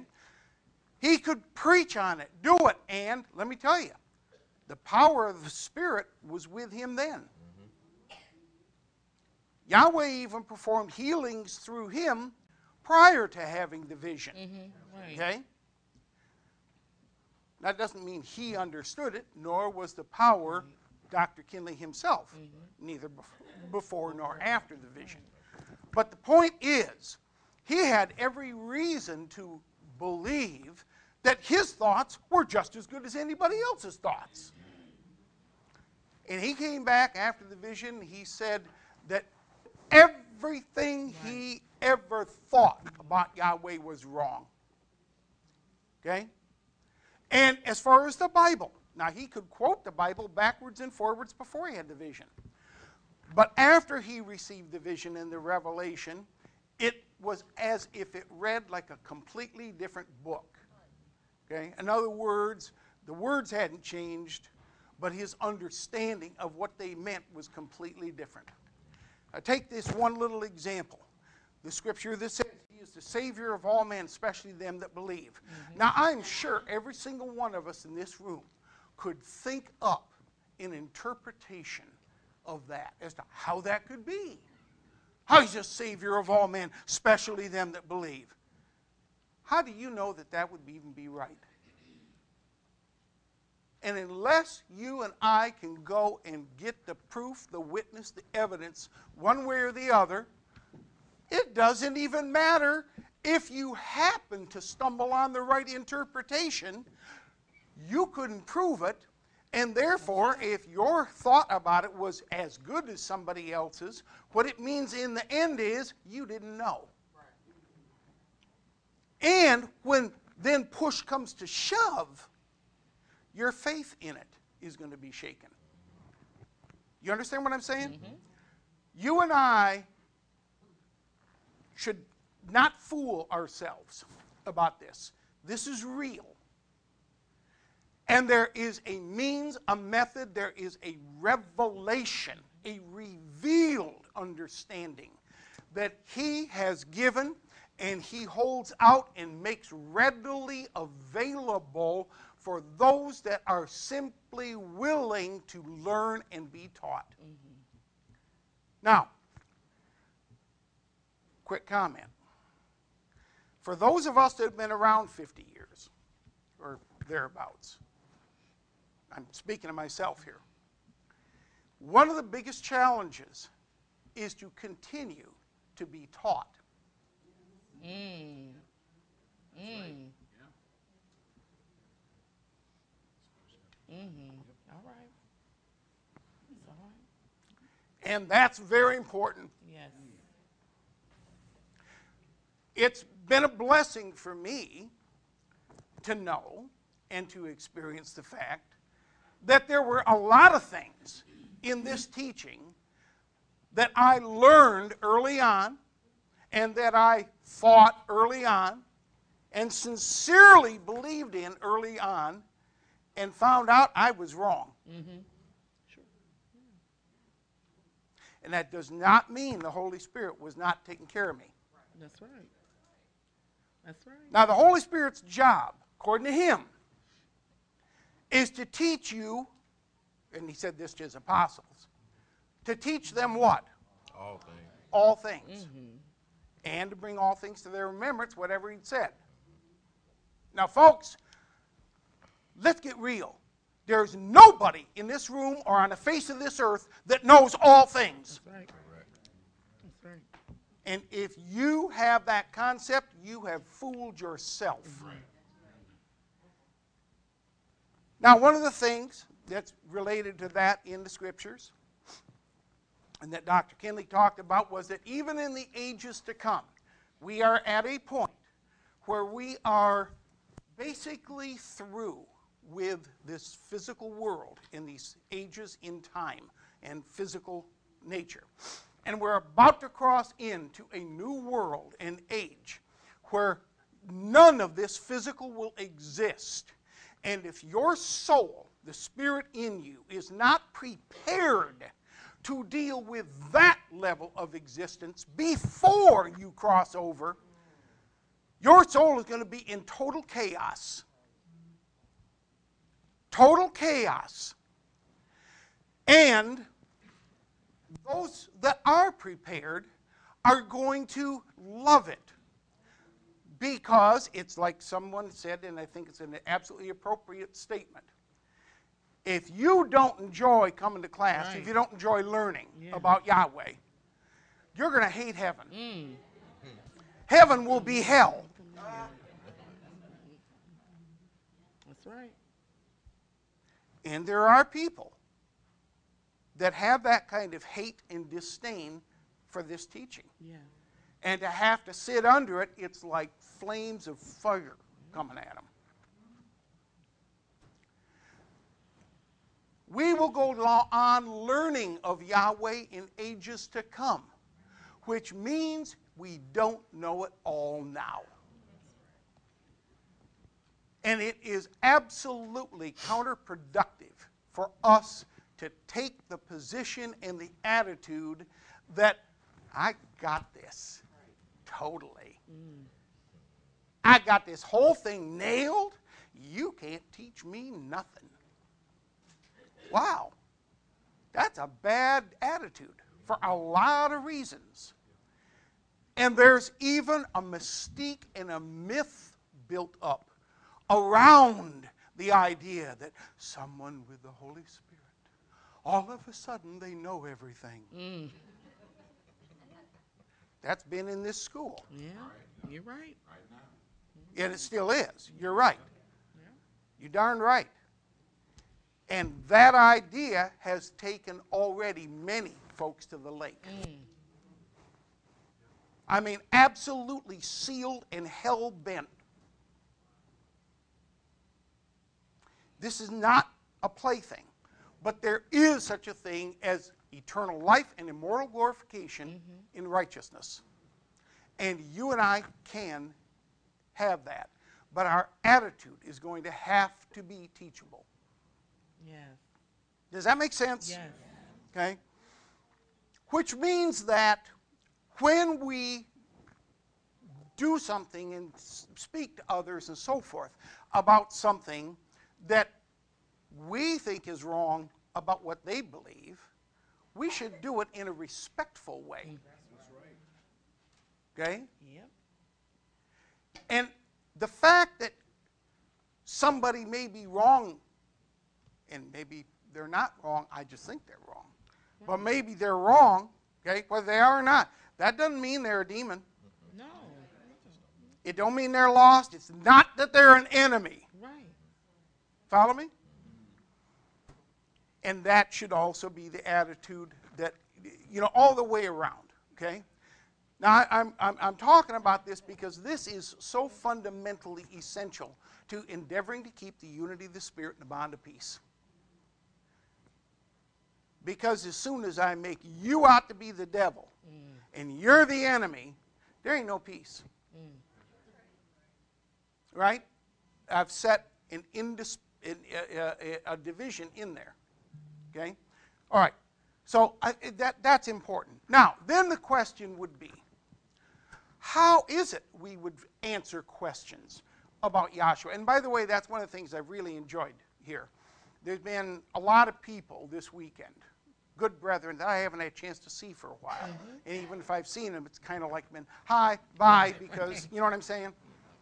And that's one of the nice things about a gathering like this. You get a chance to spend a few minutes and you don't feel as rushed. Uh, excuse me, I've got to prepare for all that junk I got to do tomorrow. That's right. Oh, I shouldn't have reminded myself. That's Man. okay? Uh, right. Yeah, yeah. and, and, and, and people have had questions. People want to discuss. They Yes. care. Sincerely care. Mm-hmm. That is precious. Yes. That is a wonderful thing, and I've enjoyed it and appreciated it. Now, how do we go about it? Folks, it's the way Dr. Kinley saw it and taught it, and he referenced the greatest teacher there ever was, Yahshua himself, and used the scriptures to prove it. Okay? Now, I'm going to make a statement. I may not have time to go back into scriptures on this much. Folks, nobody understands it all. That includes someone who's had the Holy Spirit and is the chiefest of the apostles for years. Case in point, mm-hmm. take you right into the Bible. The Apostle Peter. Yeah. Okay? Didn't even realize mm-hmm. that a Goyim, that Goyim, Gentiles, were even to be allowed in the assembly. That he could even enter into their presence and converse with them and teach them about Yahshua. He did not even understand that for seven years after receiving the Holy Spirit. And it took Yahweh telling him directly in a vision and mm-hmm. reinforcing it three times Yep. for him to get the message. And even after that, there had to be a physical experience that he had in order to make that clear to him so that he followed it with no more rebellion or resistance against it. Folks, if that's the way it was with him, what do you think about you and me? mm-hmm Really? Okay? And we could give other examples. And I could take you in the scriptures and I could show you that these wonderful apostles, all 12 of them, okay? These wonderful apostles, before Yahshua died, buried, and raised, they did not understand anything about Yahshua, even though they walked with him for three and a half years. They did not understand him and what he was doing. No more than if I had had a conversation with her and started talking with her about being a plumber. You understand what I'm saying? Okay? Says it right in the Bible.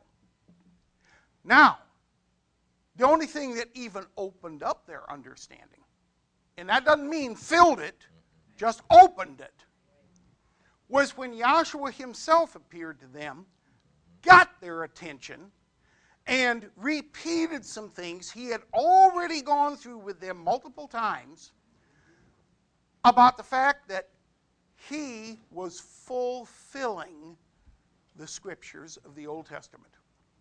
And, and I, we'll get the Bible on that. You know, I mean, these are a few things that everybody should hopefully have, you know, right in your mind. So Luke 24, you know where Luke. this is. And you can start at 25 real quick, but then I want to run right on down to 44, 45. Mm-hmm. Luke 24, 25. Then he said unto them, O fools and slow of heart, to believe all that the prophets have spoken. Ought not the Messiah to have suffered these things and to enter into his glory? All right, now, see, the problem was in these people's minds that he's talking with, the problem was that this man, who they had put their hopes in to be the king of kings and to save them and liberate them from Roman rule, because that's where their head was at. Mm-hmm. Okay? This man that they thought was going to be the King of Kings and liberate them from Roman rule, he had been mocked and beaten and publicly humiliated so bad with the full intent of entirely destroying his reputation and any following that he could possibly have had. That was the entire intent of it. And Romans, the Romans at that time did that in a form of absolute terrorism. Okay? And that this man had died. Their king had died. The one all their hopes were vested in. Now their hopes were dashed. And Yahshua came up, talked with them. He's in a different form because he's in a spiritual Right. body. Okay? And he says, You're fools. Wow, what a statement. You're fools. You're slow of heart to believe what? All. All that the prophets have spoken. That's right. It's been recorded already. Mm-hmm. Okay? The record has already been there, and these people are familiar with it. Mm. But they didn't believe it. That's right. So they knew what was said, but they didn't believe it because they didn't understand it. Mm. Mm-hmm. The repeat. To believe all that the prophets have spoken, should the Savior, the Messiah, the Messiah is a term that means the anointed of Yahweh, which was understood by them to mean that this Messiah was the promised King of Israel, the deliverer and the Savior. That was a term they understood. Okay? He said, Shouldn't the Messiah have suffered these things and mm-hmm. then enter into his glory? And then here's what Yahshua did. Read on. And beginning at Moses, So then Yahshua went back and began at Moses. By the way, quick comment. He didn't say beginning at Moses. Mm-hmm. correct. Right. That's what he did. Expounded. right. This is describing what he did. What he did was begin at Moses Right.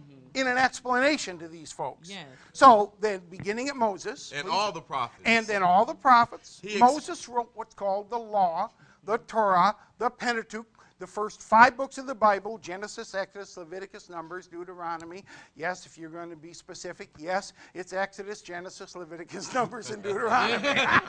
Fine, but you get the point. That's the law. That's Moses' writings. And when he talks about beginning at Moses, I'm going to make this clear, and I pull book on you on this one too for you. He's talking about Moses' writings. He's not talking about Moses' birth. Mm-hmm. Right. Mm-hmm. That's right. Okay? But these are things, if you're going to get them right, you sometimes have to have something wrong to even focus on what's right. And then get it straightened out and be humble enough to accept the truth. Make sense? Mm-hmm. All right. So beginning of Moses and then all the prophets, He he expounded unto them in all the scriptures. he went into great detail of explanation. That's expounding to them, and he did it in all the scriptures, the things concerning himself. which were those scriptures had the things that were telling you about Joshua. Mm-hmm. His name, right? What he would look like. In other words, his image. What he would do. Mm. When he would be there. Where he would be. how he would go about achieving whatever the goals were that he had. You understand what I'm saying? If, if you know, I'm going to learn to be a nurse, she's going to have to teach me a whole lot of how, where, why, in specific details. Mm-hmm. In other words, it's not just, oh, just be a nurse. No. Be the savior of the world. Right. Oh, yeah, I mean, just yeah, I mean, just do it. Doesn't work that way, right? You're going to have to get down and very detailed and specific. Okay? When he was born, to the year, to the date, mm. to the hour, was predetermined and was specified in the Old Testament scriptures before he was born. Where he would be born, how he would be born. And you think about it, that's pretty good if you're able to predetermine where and how you're going to be born. Mm. Even your parents didn't do that very well. Make sense? Okay. All these things, they're in the scriptures. So he went into all these details in the scriptures and told about himself. Please continue. 44th verse. And he said unto them, These are the words which I spake unto you while I was yet with you. That's kind of like saying, Look, I already told you this. Okay? And he told them several times. Okay? This is what I already told you. Go ahead. That all things must be fulfilled. That all things must be fulfilled, brought to pass, completed, finished, done, achieved, brought to their climax, to their reality, made fully manifest. All things must be fulfilled, which what? Were written in the law of Moses. which were written in the law of Moses. The law of Moses is Genesis, Exodus, Leviticus, Numbers, and Right. Deuteronomy. That's why Joshua began at Moses' writings. Mm-hmm. Go ahead. and in the prophets. And the prophets. So we're talking about the rest of the Old Testament part of the Bible. Please read. and in the Psalms concerning me. And in the Psalms that were concerning Joshua. Mm-hmm. Okay? Now, what does it say after that? Then opened he their Right. understanding. Ooh, mm, That's right. Their understanding was sealed shut tight as a drum until that moment. Mm-hmm. That's right. It says back in Luke, they understood none of these things. Mm-hmm. That was before this mm-hmm. event, that they understood none of these things. At this point, they still don't understand, but their understanding is cracked open. And nobody, anybody, nobody was able to go in those scriptures and prove all these details until Dr. Kinley did the way he did it. That was unique, and that, there is absolutely no excuse for downplaying what Yahweh achieved through Dr. Kinley. Now, it was Yahweh himself, the Creator, making it happen. It was not Henry Clifford Kinley as a man. He even said he didn't even want to listen to H.C. Mm. You understand what I'm saying? But it's just like Joshua said it's the Father in me, He does the works. Right. That's what Joshua said, right? Well, folks, it's supposed to be the Holy Spirit in you. Mm-hmm. Supposed to be doing the works. That's why he said, I, my own self, Can do can do nothing. Right. But once you got the Holy Spirit, I'll tell you this, Paul wrote it like this. He says, I can do all things Yes. through the Messiah who strengthens me. Yes. So I would say this Yes. you couldn't do anything. But with the Holy Spirit, you can do everything mm. needed. All right. And Dr. Kinley talked about that as overcoming. Right? All right. So he opened their understanding that they might do what? That they might understand the scriptures. That they might understand the scriptures. That doesn't mean they fully understood them. Now, as an example, what I was thinking about when I was talking about Dr. Kinley, explain this? He even went over and showed how that even after this event, right after this event, and if you read on at the end of Luke, Joshua tells those same men, you wait in Jerusalem until you've been endued with power from on high. Right? Tarry in Jerusalem, so forth, okay? And they did that. But because now they've got this amazing thing. Oh, the scriptures have to be fulfilled in their mind. Now they start using their own thoughts. Mm-hmm. So they say, you know, we there was 12 of us. That fulfilled 12 tribes back there under the Old Testament. Oh, that's why Joshua had 12 disciples. He led 12 tribes up out of Egypt. Now he led us, 12 apostles, through these three and a half years. However, one of us died. That was Judas. We're down one. We lost one. We better get quick and make up for it and find another one who is an eyewitness as we were. Mm. So they did. And they cast lots, and the lot mm-hmm. fell on uh, was? Matthias. Yes. That was not Yahweh's choice, nor was it intended by Yahweh to pull that 12th apostle back in at that time. Why? Because the scriptures had to be fulfilled. Mm.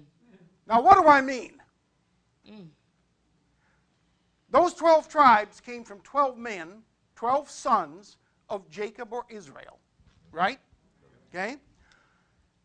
There was one son that was born quite a long time later than all the rest of them. And who was that? Mm-hmm. That was Benjamin. Mm-hmm. That was Benjamin. Now, there's a whole lot about Benjamin fulfilled specifically in Joshua in this body. Okay? Okay.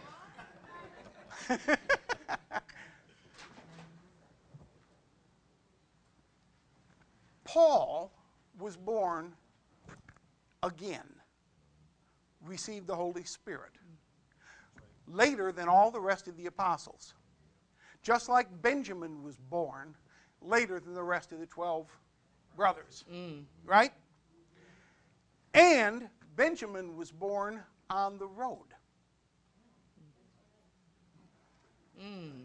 Paul was born on the road to Damascus.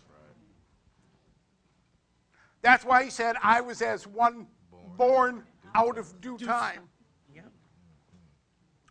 Benjamin was called Benoni by his mother, son of my sorrow. He was called Benjamin, Benjamin, by his father, meaning son of my right hand or my power. The same son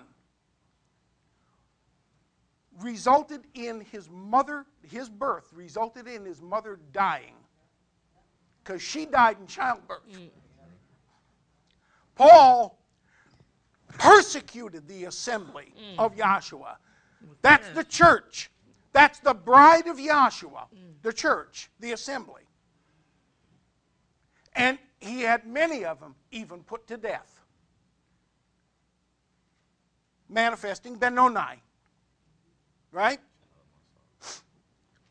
But Yahweh had already decided he would use Paul as the most powerful apostle for the ministry to the Gentiles. To the Gentiles. And there was a connection between Judas, Peter, and Paul, which goes back to not only Benjamin, but it goes back to other things in the scriptures, including Jonah and some other things there. Now, obviously, we don't have time to go into every single detail here. But my point about this is this everything that's going on this way, folks, if you want to know about it, there's an answer. And the clues are in the law and the testimony. He's put them down there. Okay? Dr. Kinley revealed these. Uh, let me say it correctly. Joshua, through Dr. Kinley, revealed these things. And as Dr. Kinley said about himself, he said he was the seventh angel in the book of Revelation. Yes, he did. And I'm mm-hmm. telling you, do not downplay Dr. Kinley's ministry. Mm. That was absolutely essential for Yahweh's purpose. Without what he did through Dr. Kinley, you could not have a mm-hmm. transition into this fifth kingdom age. That would not be possible. He achieved three very specific things through Dr. Kinley's ministry that were absolutely necessary to bring this world to the point to where that universal revelation of Yahshua can occur and a transition to the fifth age. Okay? Dr. Kinley, therefore, revealed about these things, and it was like the thing about Matthias, and he showed how that was. And various different things he showed back in the law and the testimony that was fulfilled in doing that. And about Paul and Peter, Jonah, Judas, all those, so forth and so on, how it happened. Folks, we never would have put this stuff together. Right, right. You aren't smart enough, and neither am I. Not possible. Not possible. So that means it had to be directly from the Creator. Mm.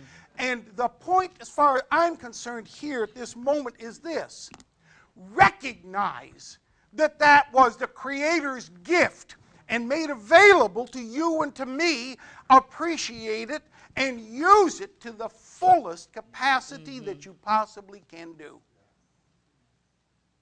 There is a promise given along with those gifts. And if you use them, the blessing will pour forth. All right, and I, that's enough for now. I hope it's of some encouragement at least. Praise Yahshua. Hallelujah.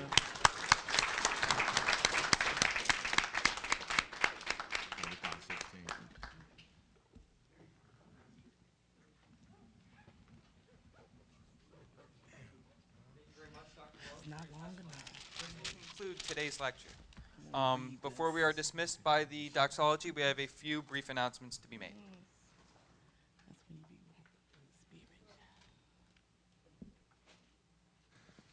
Thank you.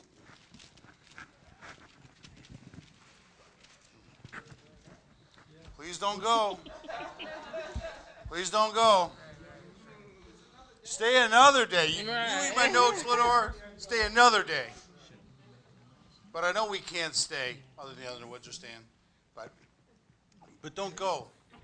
Let's stay in this gospel. Where we are isn't a physical place, it's in the spirit of Yahshua. I can do nothing of myself by any means. It's uh, great thanks to Dorian and the, and the sound folks that come and do that stuff, the speakers, the moderators, you for coming here to do anything to make this possible. Otherwise, I'm just some guy in a room with some charts. right? It's not my show. You coming from great distances, from through snowstorms, through all kinds of crazy delays, other issues, and wondering if you're going to come or not come. It is extremely meaningful.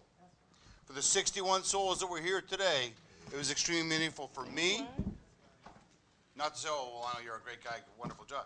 No, because my soul needs help. Yeah. Yours does, mm-hmm. right? And when you go home to your various classes, your family, or other loved ones, share it. Yes.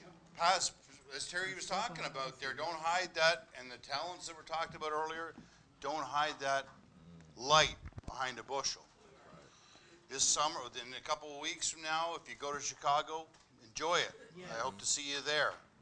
If you're not going to Chicago yet, then make sure that you go ahead and try and reach out to the Quates or someone from the North Side Chicago class and please go.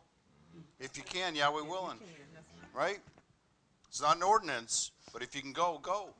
This summer, if you want to go to the picnic in Lansing, easy for me to say to invite everyone to Lansing picnic. See Terry and Janice, right? Go. Or Green Bay picnic. Go. Yes.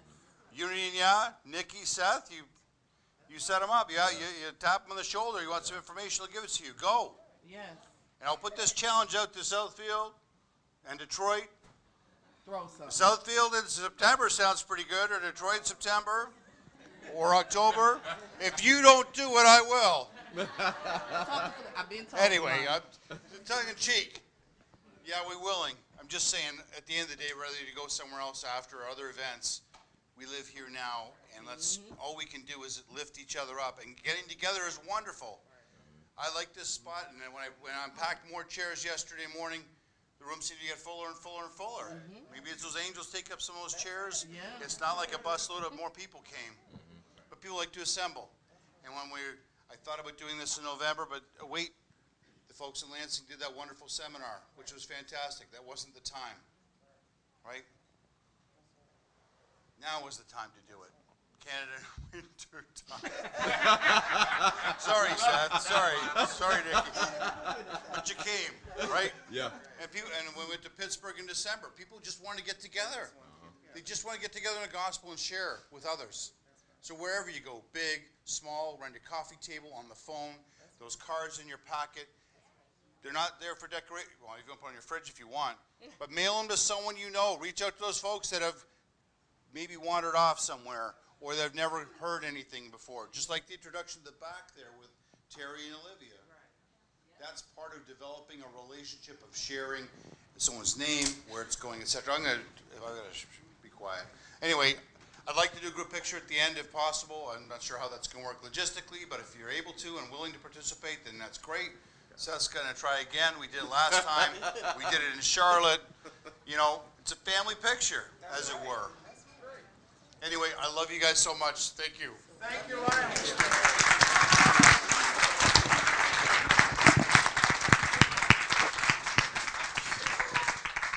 Thank you, Lionel. And he has no idea I was going to get up here and say anything, but we want to, we so appreciate what Yahweh gave you the heart to do. I can't thank you enough. First of all, because you're in my city, Hamilton, right? but, but, right, right, right.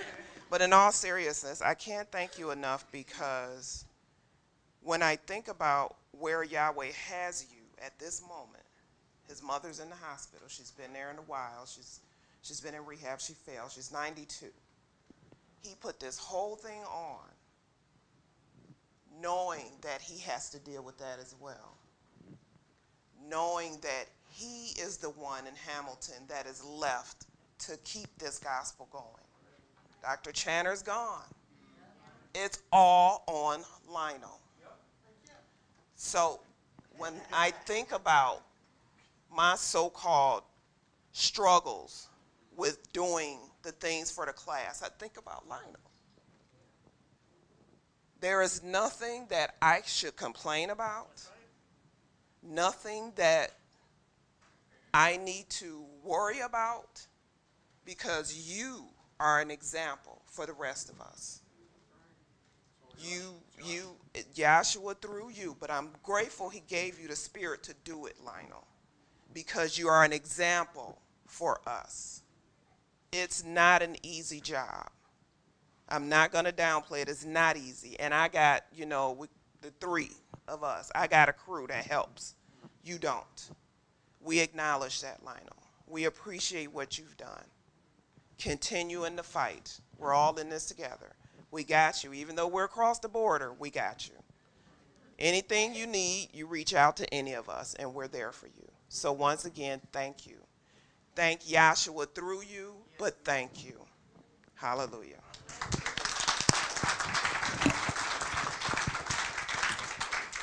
Thank you all very much. May we rise for the doxology. The doxology is taken from the last two verses in the book of Jude. Now unto him who is able to keep you from falling and to present you faultless before the presence of his glory with exceeding joy. To the only wise Elohim our Savior, through Yahshua the Messiah our sovereign, belong glory and majesty, dominion and power, both before all time and now and ever. Let us all say, Hallelujah.